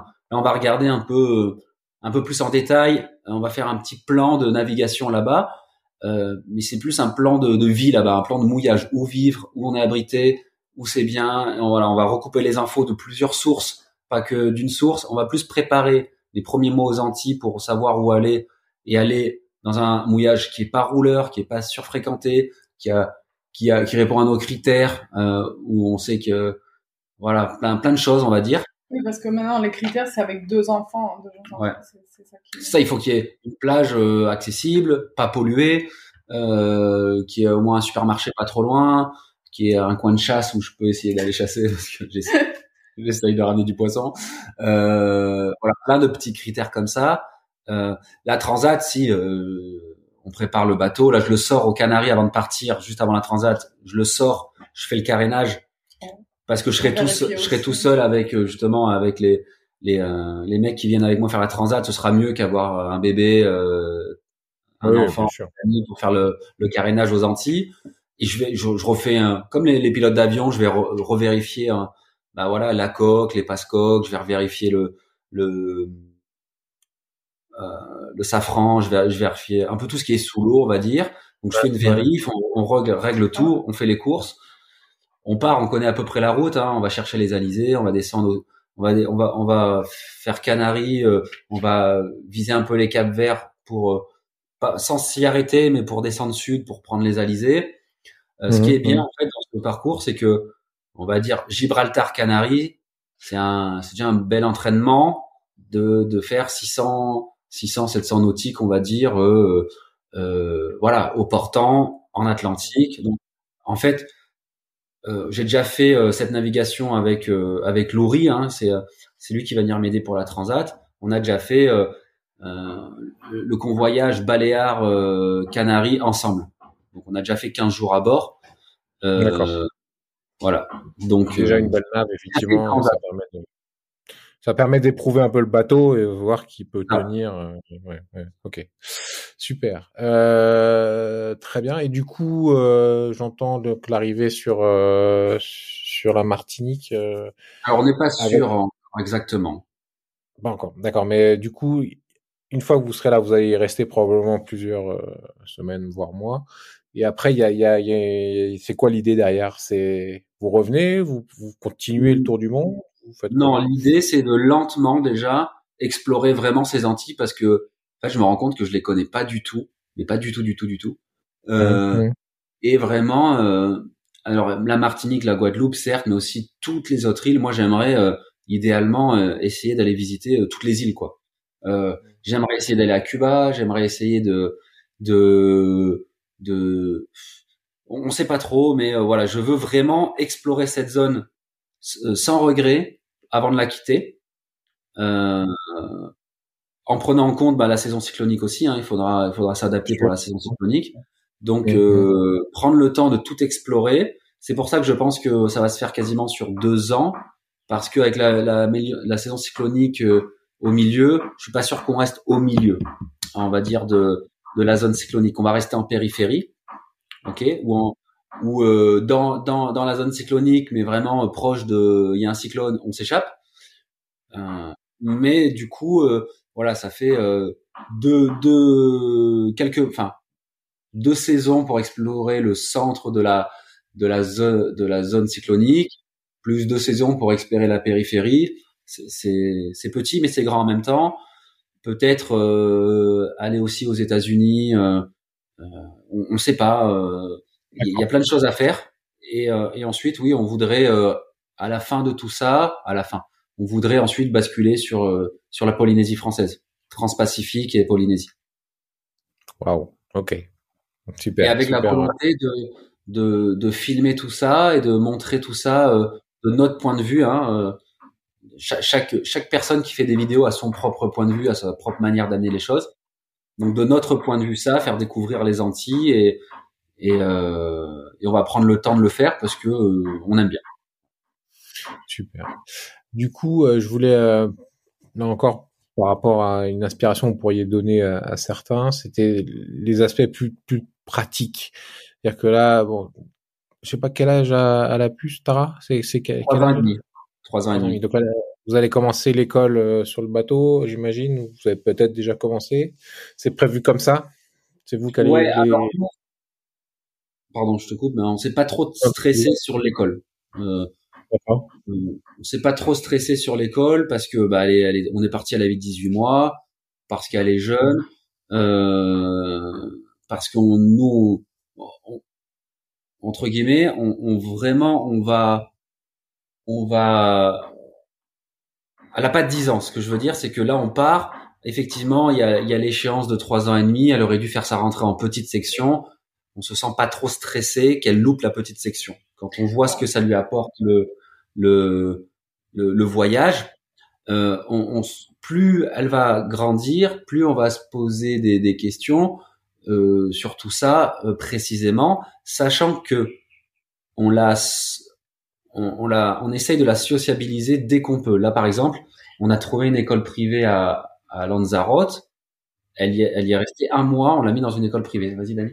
Oui, je voulais dire que on, on veut respecter aussi le l'éducation française. Donc, on fait officiellement, on le fait l'école à la maison. Donc ça c'est ça c'est pour la partie. Euh, on a enregistré, déclaré. Euh... Voilà, qu'est-ce qui est prévu par l'État pour un enfant de 3 ans, des petits trucs de dessin, machin, des petites fiches comme ça, on reçoit par courrier ou par euh, sur internet. Euh, nous, ça s'appelle le cours Sainte-Anne euh, où on est inscrit. Il y a le CNED aussi, CNED ou cours Sainte-Anne. Euh, donc, euh, on a payé, je sais pas, on paye euh, dans les 400 euros par, par an. on reçoit tout le mhm. matériel, un guide aussi pour les parents, comment amener ça. Donc, voilà, elle est scolarisée, enfin, école à la maison. École à la maison. C'est juste une, une, petite partie, presque, c'est autour de ça qu'il n'y a pas de stress parce que on sait que dans ce style de vie, elle va apprendre tellement de choses. Elle va, elle, on la voit déjà, elle, elle, va vers les, les enfants, elle a, elle parle euh, déjà elle parle français, elle, comprend le serbe, elle parle un peu serbe, elle commence à communiquer en anglais avec les enfants au mouillage, c'est incroyable à, cet âge-là. Donc on n'a pas d'inquiétude sur son développement, on va dire. Et ce qui est important pour nous, c'est la sociabilisation, c'est les copains, parce qu'elle cherche euh, à, à aller voir d'autres enfants. Donc dès qu'on peut, par exemple, mais là on choisit une école euh, qui nous convient, on va dire qui est un peu hors système. Par exemple, en, à Lanzarote, c'était une école de type Waldorf, où, ils ont une petite ferme avec des animaux, ils ont un potager, ils, vont, ils sont euh, 12, euh, ils étaient 12 de 3 à 6 ans, 12 enfants pour deux euh, enseignants. Des écoles alternatives, quoi. Donc déjà, vous avez un mode alternatif, mais encore. Voilà, voilà. Et puis c'est c'est en fonction des lieux et des écoles, c'est pas toute la semaine. Des fois, c'est deux fois par semaine. Des fois, c'est. Euh... Là, pareil à la Réunion, on a on a trouvé aussi une assistante maternelle qui fait euh, une éducation style Montessori où, où Tara est actuellement. Elle y va le lundi, le vendredi. Elle est là, par exemple, elle est avec des plus jeunes, alors qu'à Lanzarote, elle est, elle est avec des enfants un petit peu plus grands. Elle apprend aussi à bah, je vois qu'elle apprend beaucoup de choses sur sur les bébés parce que chaque fois elle, rentre, elle me dit bon le, petit, je vais je vais le tenir comme ça et puis c'est moi qui vais lui donner le grand ou je vais le pousser dans la poussette et je trouve ça incroyable que un enfant de 3 ans du coup euh, n'est pas que avec des enfants de 3 ans, mais elle est connaît, elle est avec les plus grands donc qui le tire vers qui la tire vers le haut. Euh, des fois elle, elle va trop vite. elle fait trop de choses, mais aussi elle apprend la douceur, elle apprend comment être avec les, les plus petits, les bébés, la bienveillance, elle s'occupe des animaux aussi. Euh, ici, chez l'assistante maternelle, il y a des lapins, il y a une tortue de 30 ans, il y a... Il y a une noix géante. Voilà. Donc c'est c'est ça, on, on aime cette connexion avec la nature et, et un apprentissage mmh, un mmh. peu différent que dans une classe, euh, bah pour moi, stérile, surbookée, avec des, des voilà murs, chaises, tables. Là, là, elle est euh, dehors toute la journée. Voilà. même sur le bateau, on, on, rencontre quand même beaucoup de familles. Hein. Ça, c'est mmh. ça, c'est cool. Hein. Donc, euh... j'ai vu que vous aviez rencontré euh, Lynn et Laurent là, que, j'ai aussi oui. interrogé. Oui, on a passé beaucoup de temps ensemble parce qu'on on a des valeurs communes et, et on, on est tous les quatre, on est des travailleurs. Même euh, on est tous drogués au travail, même trop. Hein, on doit tous se sevrer. Hein. Lynn et Laurent. Euh, si vous écoutez. On se sevre, on se sevre. Euh, donc euh, voilà. Et puis on a on a nos enfants qu'on veut aussi éduquer avec euh, cette volonté de les éduquer euh, différemment, connectés à, à, à, notre monde, à notre à, à, notre nature, mais aussi à notre environnement. Euh, cet été, on a fait des apéros. Donc il y avait Lynn qui est canadienne, Laurent euh, qui est normal, hein, qui est français. je plaisante. non, je rigole. Non, non, non qui, est, qui, est, qui est français, avec des amis qui étaient. Je pense t'écoutent. Hein. oui, oui, oui. Il y a avec euh, avec euh, d'autres amis qui étaient allemands, euh, d'autres amis encore qui étaient euh, euh, franco franco plein de choses. Par exemple, on, on, les suit sur Instagram, c'est Navica Navica Selling. Donc eux, ils sont ils ont aussi la enfin je veux dire euh, en, tout, tout s'est mélangé on, on, a beaucoup échangé et les enfants pour voilà ceux qui avaient des enfants euh, euh, ont échangé aussi entre eux à, à des âges différents euh, avec des, un langage différent donc le, le, petit enfant allemand de 3 ans, bah, il parlait anglais, donc les autres. Parce que lui aussi va dans une petite école ouais. en Espagne qui est en anglais, ouais. nursery. En fait, on se retrouve on, on, se retrouve un peu tous un peu à partager des valeurs il y a communes. Une de communauté là, des, des tours de oui, oui, oui. Ouais, c'est ça, ça. Et alors, il y, avait d'autres aspects. Euh, bon, les finances, j'entends que vous, toi, tu travailles encore à distance. J'entends que vous avez quand même quelques partenariats euh, publicitaires, notamment, qui vous permettent probablement de soit de financer des, des travaux ou des, des améliorations du bateau, ou voilà. C'est ça. Et euh, pour les le courrier, par exemple, très concrètement, Alors, le, si vous...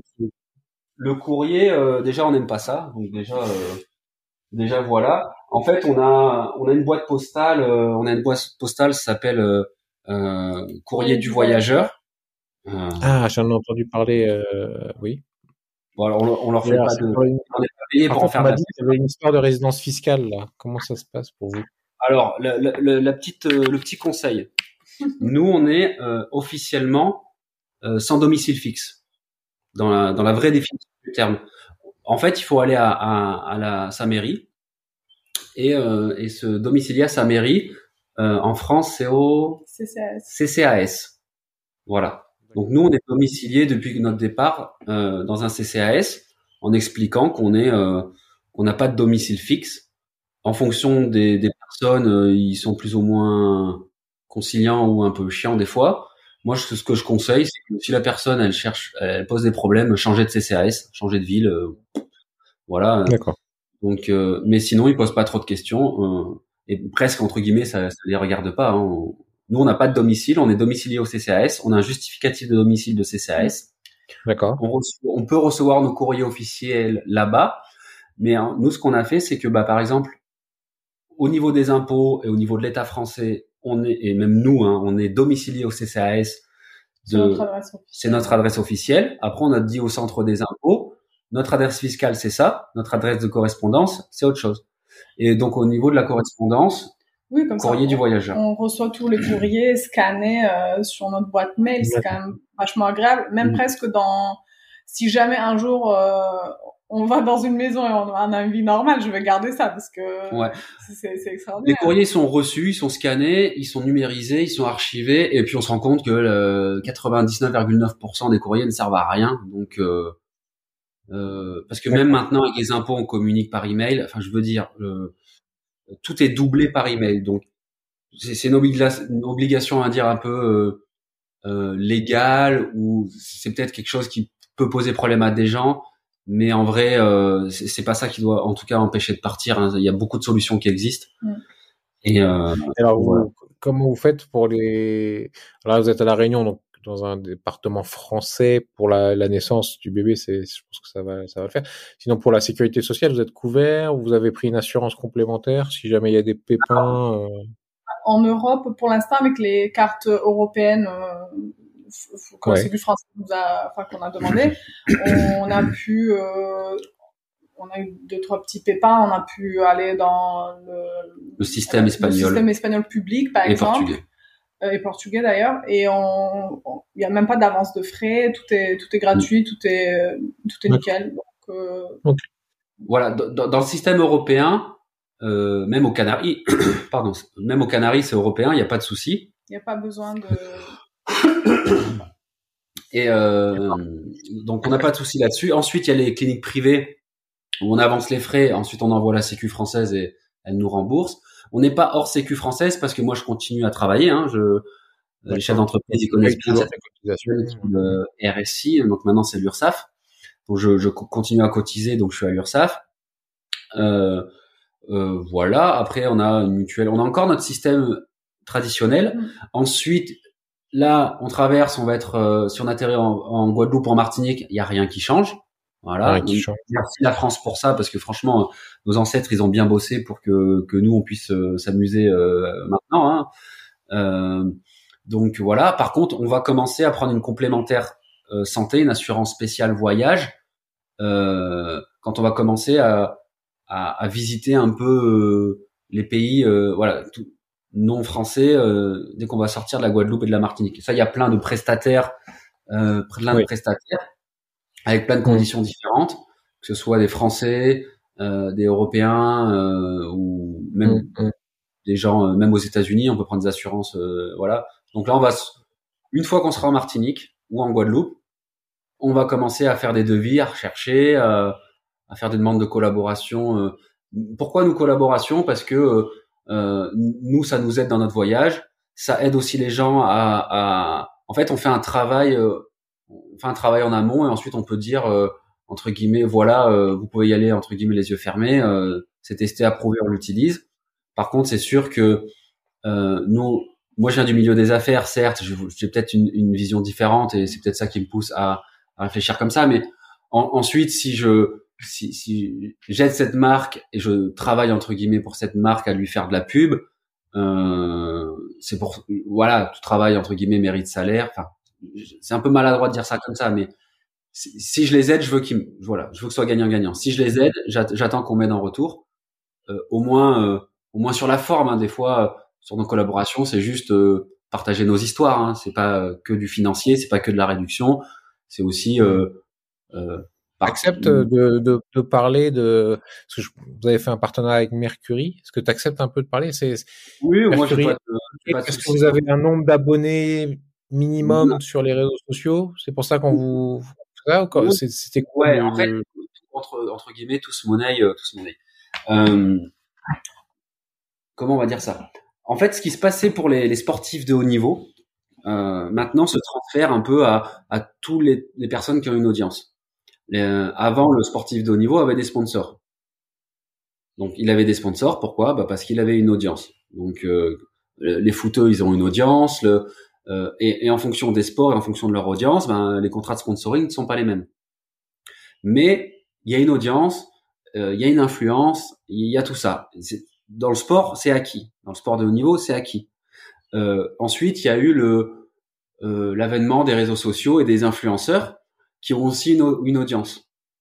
Et donc en fait, c'est le même système que les, les sportifs de haut niveau. C'est c'est de l'image, c'est de la création de contenu, c'est de la collaboration, euh, c'est tout ça. Et nous, en fait, euh, on n'est pas des sportifs de haut niveau, mais on a une audience. On, on, on produit du contenu. On, on, produit 16 minutes de vidéos par semaine qui sont diffusées. On, on fait des photos. On fait des photos euh, professionnelles. On travaille un shooting photo. Ça nous prend une journée qu'on fait pour une marque. Donc une marque qui qui, euh, qui qui devrait payer un photographe professionnel plus des mannequins plus toute une organisation. Euh, nous on fait ce travail là en amont. Donc ce qu'on ce qu'on on, on, peut offrir comme travail, c'est de la création de contenu, la création de photos de qualité, la création de mise en scène. Ouais, donc, on peut travailler de, de, de cette manière-là. Euh, et c'est pour ça que les marques aussi travaillent avec des, des gens comme nous euh, qui ont une audience euh, et qui partent, qui, et alors, tu, tu, tu peux, euh, ouais, tu peux nous dire il y a, y, a, y a un seuil en non, dessous de X abonnés, tu peux pas? Non, honnêtement, il y a plein d'exemples qui montrent que c'est vraiment au, au feeling et euh, et, et, c'est pas mécanique, c'est pas tant d'abonnés tu travailles avec cette marque. Il faut que qui est comme pour les athlètes de haut niveau, on s'associe avec des les marques s'associent. Nous, on a envie de mettre en avant Mercury. Alors, ce qu'il faut savoir, c'est que nous, on, on veut quelque chose, on choisit des marques, on, on, et ensuite on va demander. Et soit ça match et euh, on travaille ensemble, soit ça matche pas, mais on, a quand même le truc, mais sauf qu'on on, on, ne, on ne communique pas euh, euh, ouvertement parce que en fait, on s'est rendu compte que des choses qu'on a, qu'on utilise, euh, on en parlait, on en parle ouvertement des fois parce que ça nous fait plaisir, mais des fois on en parle sans faire attention. Et il y a de la récupération des marques, et les marques utilisent notre audience, notre contenu, notre image de marque et notre travail pour se promouvoir eux euh, presque sans nous dire merci ou sans ou sans rien. Presque c'est du vol de propriété intellectuelle, même si c'est leur marque, c'est c'est pas cool. C'est comme si euh, là on fait un podcast ensemble, moi j'utilise euh, ton podcast pour nous mettre en avant, mais que je raye tout ce que je raye qui tu es, alors que c'est toi qui travailles dessus. Donc voilà, c'est juste un, un système gagnant-gagnant, très respectueux, ou, ou, dans un milieu euh, qui existe. Voilà. Euh, euh, sur le vent des globes, euh, sur la Transac Jacques Vabre, un, un, les bateaux affichent leur sponsor. C'est le jeu, c'est comme ça. Euh, un, un, sponsor, il y a des sponsors qui veulent rester discrets, il y en a non, hein, c'est le jeu. On est dans un système, euh, heureusement ou malheureusement, nous, nous on préfère dire qu'il y a un système qui existe et que on essaye de tirer notre épingle du jeu là-dessus et de et de, de, contribuer, enfin de contribuer, en tout cas de, de l'utiliser pour nous euh, en, respectant nos valeurs, se dire qu'on va jamais vendre quelque chose, jamais vendre, jamais mettre en avant quelque chose auquel on croit pas ou qu'on n'utilise pas, euh, comme certaines personnes font euh, pour le pour l'argent, ça c'est pas du tout notre délire.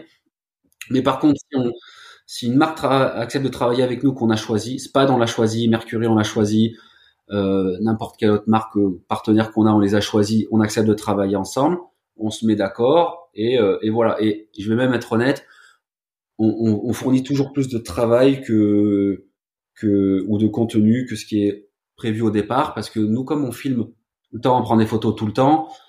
Euh, voilà, dès qu'il y a quelque chose qui est utilisable, qui est bien, euh, euh encore hier euh, pour Spad, on leur dit ah on a des, des jolies photos de votre encre et tout ça, euh, on va tout vous envoyer par WeTransfer, faites ce que vous en voulez. nous, on est content de notre encre. Elle nous a sauvé plusieurs fois cet été et c'est l'encre qu'on a choisie par exemple. Donc c'est tout le monde est content. par exemple, pour Mercury ou pour euh, ton, oncle, là, c'est euh, c'est vous qui avez proposé parce que vous êtes allé toquer à leur porte. Ouais, par exemple, pour Mercury, vous êtes allé chez qui? Vous êtes allé dans un magasin, puis vous avez dit, écoutez, nous, on aimerait. Euh... Non, euh, Mercury, comment ça s'est fait, Mercury? Comment ça s'est fait, Mercury? Je sais plus. En fait, on cherchait un moteur. On hésitait entre Honda et Mercury. Euh, j'ai une petite préférence pour le design de Mercury, noir plutôt que gris. Et ce qui a déterminé notre choix de moteur, c'était le poids. C'est-à-dire que Mercury 20 chevaux, et 15, on devait y avoir 15 chevaux à l'époque, c'était parmi les plus légers. Donc, euh, Donc on voulait celui-là. Et ensuite, si on a toqué à la porte de Mercury et puis on leur a dit, euh, euh, on veut votre moteur, euh, on veut votre moteur, on veut des conseils d'achat, et ensuite on aimerait travailler avec vous, collaborer avec vous. Voilà ce qu'on peut fournir, produire, et ce qu'on peut mettre en avant, et comment on peut travailler ensemble.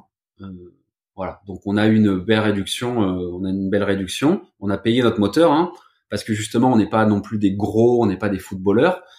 Donc euh, euh, peut-être que euh, peut-être que certaines personnes qui ont des très grosses audiences, qui, ont, qui sont très très gros, ils peuvent ils peuvent même se faire offrir un moteur plus euh, plus autre chose ou je sais pas trop quoi. En tout cas, nous c'est pas notre cas. Nous c'était voilà, euh, on met en avant euh, notre choix de moteur, votre moteur. On, on, on vous aide à, à, à en parler. On, et puis voilà, eux, ça leur parlait aussi d'associer leur image à juste une famille de tour du monde simple euh, pour montrer que leur moteur, c'est pas que des les nouveaux moteurs géants et tout ça, euh, et que l'idée reçue que un 20 chevaux c'est trop gros pour une famille, tout ça. Enfin, il y avait eux, ils s'y trouvaient. Donc la collaboration entre guillemets, elle est née comme ça. Tout le monde est content, nous on est content. Ça nous a permis d'avoir un, un 20 chevaux au lieu d'un d'un d'un 9-9 euh, ou, ou d'un 15 chevaux. Euh, tout le monde est content et voilà comment ça, ça se met en place. Et non, je, et effectivement, je crois que je les ai eus par, euh, je les ai démarchés euh, directement, soit sur Instagram ou sur. Euh, après, honnêtement, on demande.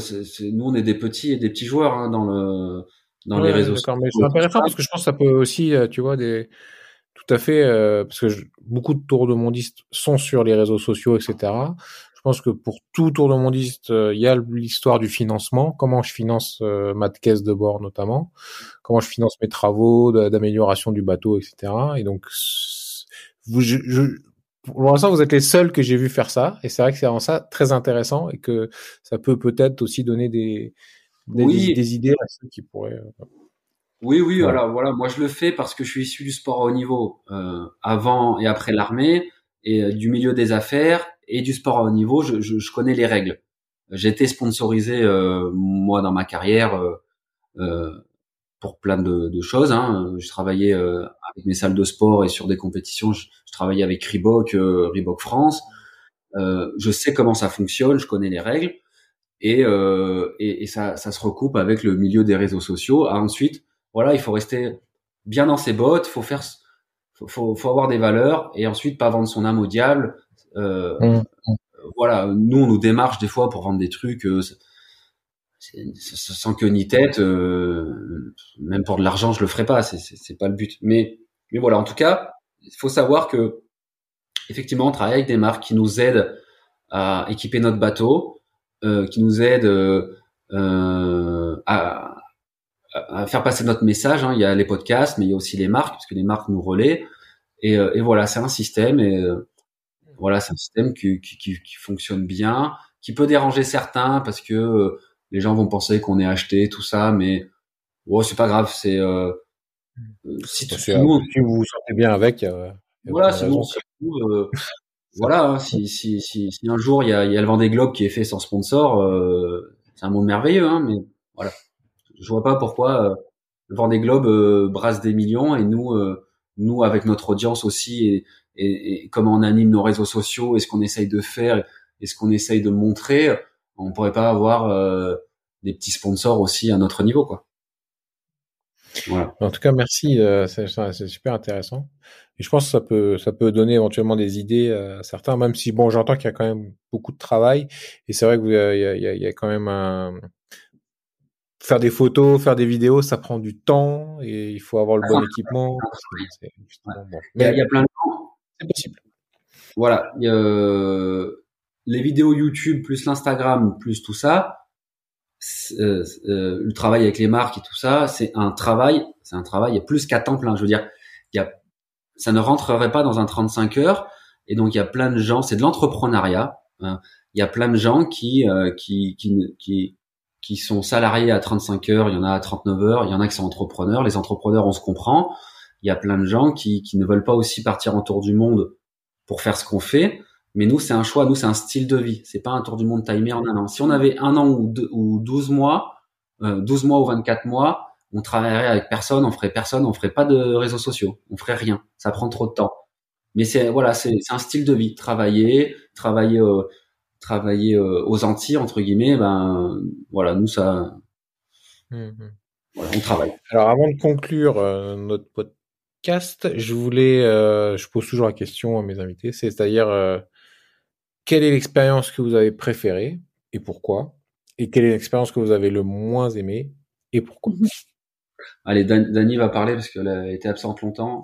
Elle est, elle est partie s'allonger. Euh, problème de femme enceinte qui va bientôt accoucher. Ouais, bah, je comprends.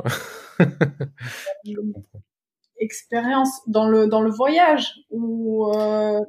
bah de, à la vis-à-vis du voilier, de la voile, de voilà. Qu'est-ce que tu as le moins aimé Qu'est-ce que tu as préféré Pourquoi Et tout ce que tu as moins aimé Pourquoi? Bah alors comment dire, ce que j'ai ce que je préfère et ce que je, je ce qui, ce que j'adore vraiment, ça va, ça va être un truc intemporel. C'est un, un bon mot là. en plus, oui, avec Moi, l'accent de l'Est de Daniela, je ne le corrigerai jamais, je ne le corrige jamais. C'est en fait vivre euh, dans une, euh, dans un équilibre, une synergie avec la nature, avec euh, nos besoins, avec, enfin, en concordance. C'est c'est c'est un c'est truc que j'avais pas j'avais pas avant. C'est que vie famille, euh, météo, euh, euh, je sais pas, juste un truc tout bête. Je, suis dentiste, je suis dans mon cabinet, il fait super beau dehors. Mais moi, je suis enfermée dedans, avec la clim à fond, machin. J'adore mon métier, je soigne mes patients, mais je peux pas sortir. Le lendemain, week-end, allez, on va en profiter. Il pleut. C'est, horrible. Et là, sur le bateau, on peut, totalement, on est libre de décaler nos jours de travail. Donc là, il pleut une, journée entière, ben, je vais être sur l'ordi, je vais travailler, je vais avancer de, voilà, de, de plusieurs jours de, travail, on va dire. Euh, parce que comme Marva dit, on n'a pas de, il n'y a pas de week-end. Nous, c'est des fois on, va travailler de 21h à 23h, des fois ce sera le dimanche matin de 6h à 8h parce que c'est pareil. Hier, j'ai fait une insomnie, mais euh, on peut le aussi caler sur la météo, on peut le caler sur par rapport aux endroits où on est. Là, on est à la Réunion. Euh, je, on attend le bébé, mais du coup, on essaie de, de travailler beaucoup. Mais quand on sera aux Antilles, on ira plus découvrir. Donc, on, et au cabinet, par exemple, je devais poser mes vacances quatre mois en avance quatre mois, je ne sais pas où je serai dans quatre mois. Il y a tellement un, énorme décalage. Genre, là, je me sens fatiguée, ben, je peux me reposer. Demain, je serai en forme, mais je vais bosser deux fois plus. Et c'est ça que j'aime bien, c'est que, voilà, on peut respecter, voilà, et on peut respecter notre rythme naturel aussi. On peut respecter le rythme de Tara. Elle peut, on n'est pas obligé de la réveiller à 6 heures, il y a le bus à prendre ou les bouchons pour euh, t'amener à l'école. C'est, vraiment le respect de, de la nature, le respect de, du, du rythme humain et, mmh, mmh. et, en même temps en s'épanouissant, en apprenant des choses, en travaillant. Voilà, c'est complexe, mais c'est ce qui me plaît. Euh, ce qui m'a pas plu, euh, c'est les Baléares. ah, ça c'est simple.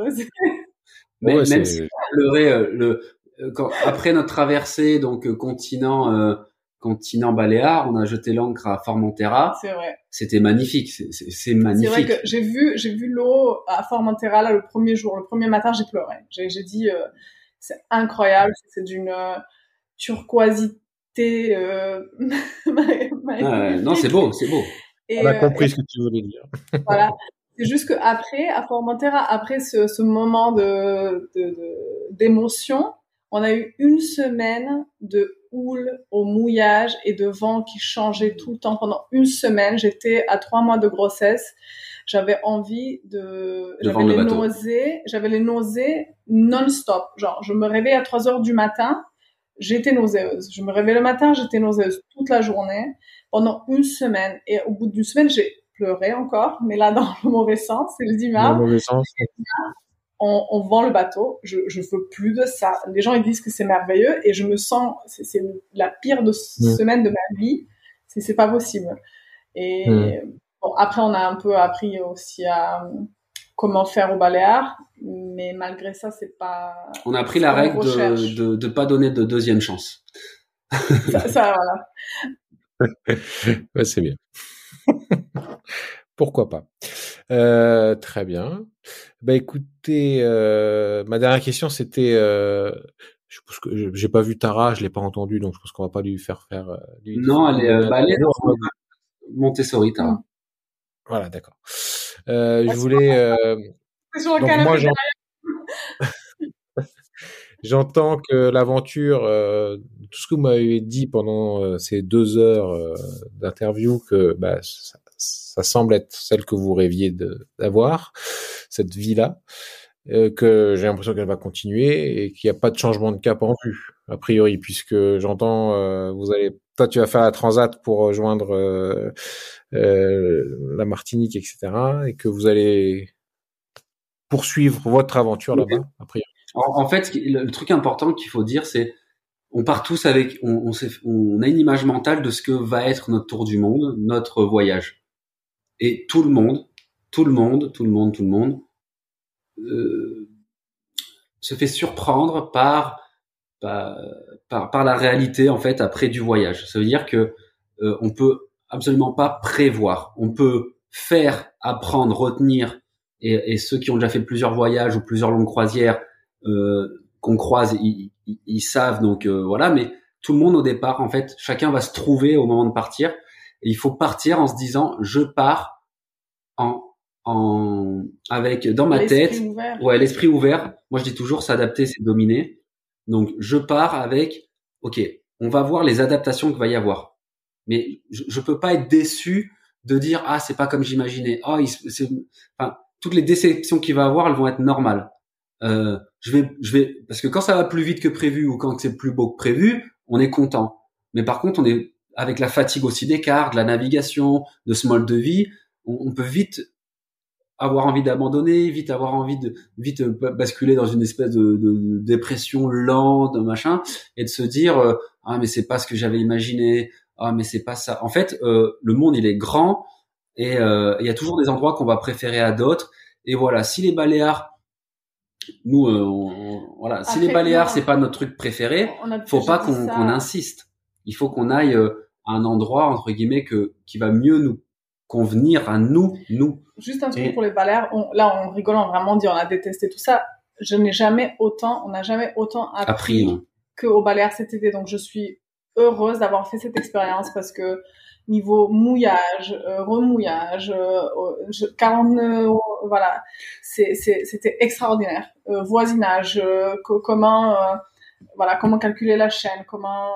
Ah ouais. donc en fait, c'était dans le confort que qu'on a imaginé, c'était pas du tout ça, mais ça nous a apporté énormément. Et ça, on va, on le garde avec nous, on va l'utiliser euh, plus tard euh, toute notre vie. Donc, c'était une expérience extraordinaire, même si c'était super fatigante et je, je, je veux pas m'y retrouver, mais le savoir que j'amène des Baléares, il est tellement précieux que on n'y retourne pas, mais je, je, changerai pas ce qui s'est passé.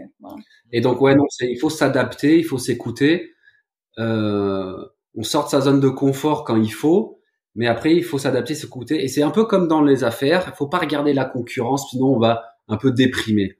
Il faut se concentrer sur soi et, euh, et pas dire eux ils vont plus vite que nous, eux ils ont ils ont vu plus de choses que nous. Surtout avec les réseaux sociaux, les nous, on a croisé des gens qui ont un Instagram parfait. Il est magnifique, c'est beau. Mmh.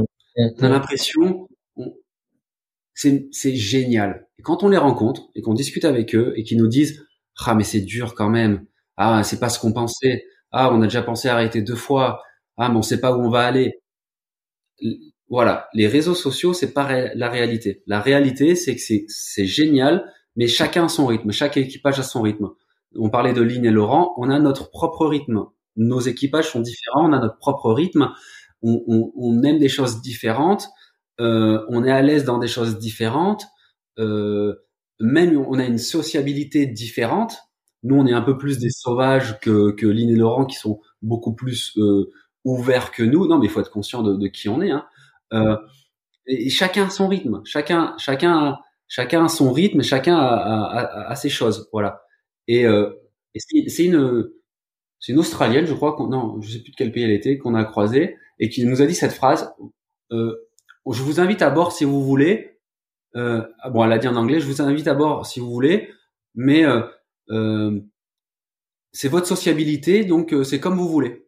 En fait, elle déjà, ça faisait dix ans qu'elle voyageait. Elle savait très bien que c'est pas parce qu'on partage un, un, mouillage qu'on va forcément faire l'apéro tous ensemble. Voilà. Et, euh, elle l'a amené en disant, voilà, je sais qu'on c'est peut-être pas votre truc, vous êtes peut-être des sauvages, mais en tout cas, si vous voulez venir manger avec votre sociabilité, vous pouvez venir. Alors comme nous on est des sauvages, c'est vrai qu'on serait pas, on n'y serait pas allé, mais comme elle, comment elle l'a présenté, on a fini par y aller.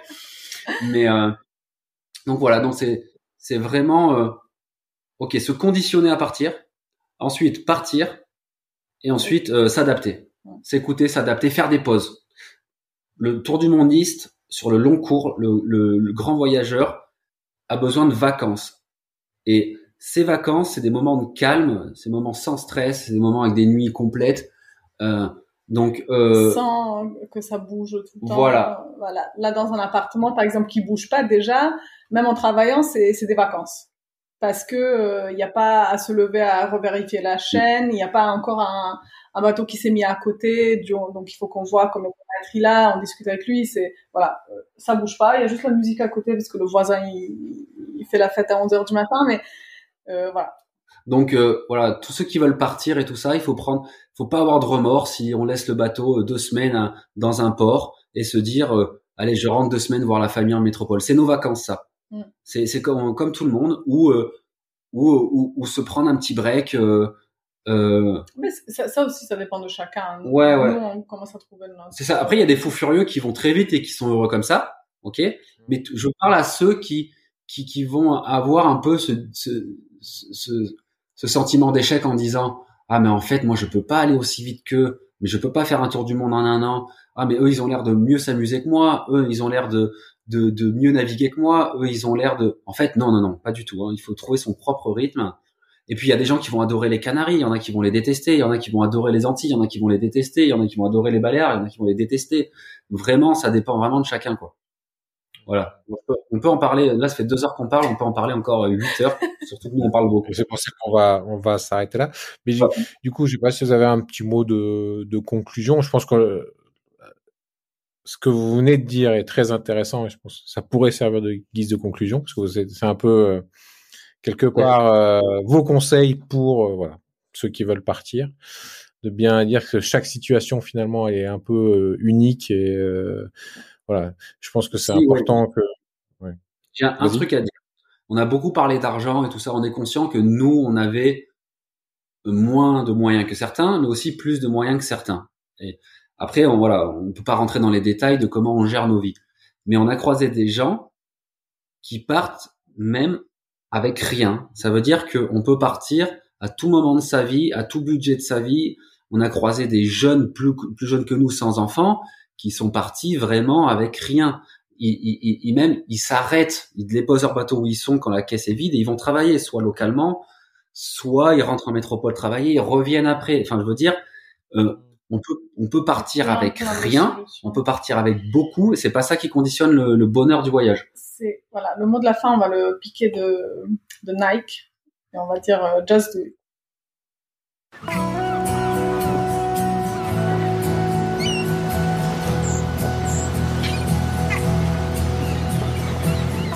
Merci d'avoir navigué avec nous jusqu'au bout. Si cette sortie en mer vous a plu, et pour participer aux prochaines navigations, n'hésitez pas à noter, liker et commenter cet épisode sur vos plateformes préférées. Les canaux VHF de Voilier sont sur Facebook, Instagram, Twitter et LinkedIn ou sur le site voilier.com. V O I X L I 2 E S.com. Vous trouverez tous les liens dans la description. En attendant, bon vent et à très bientôt.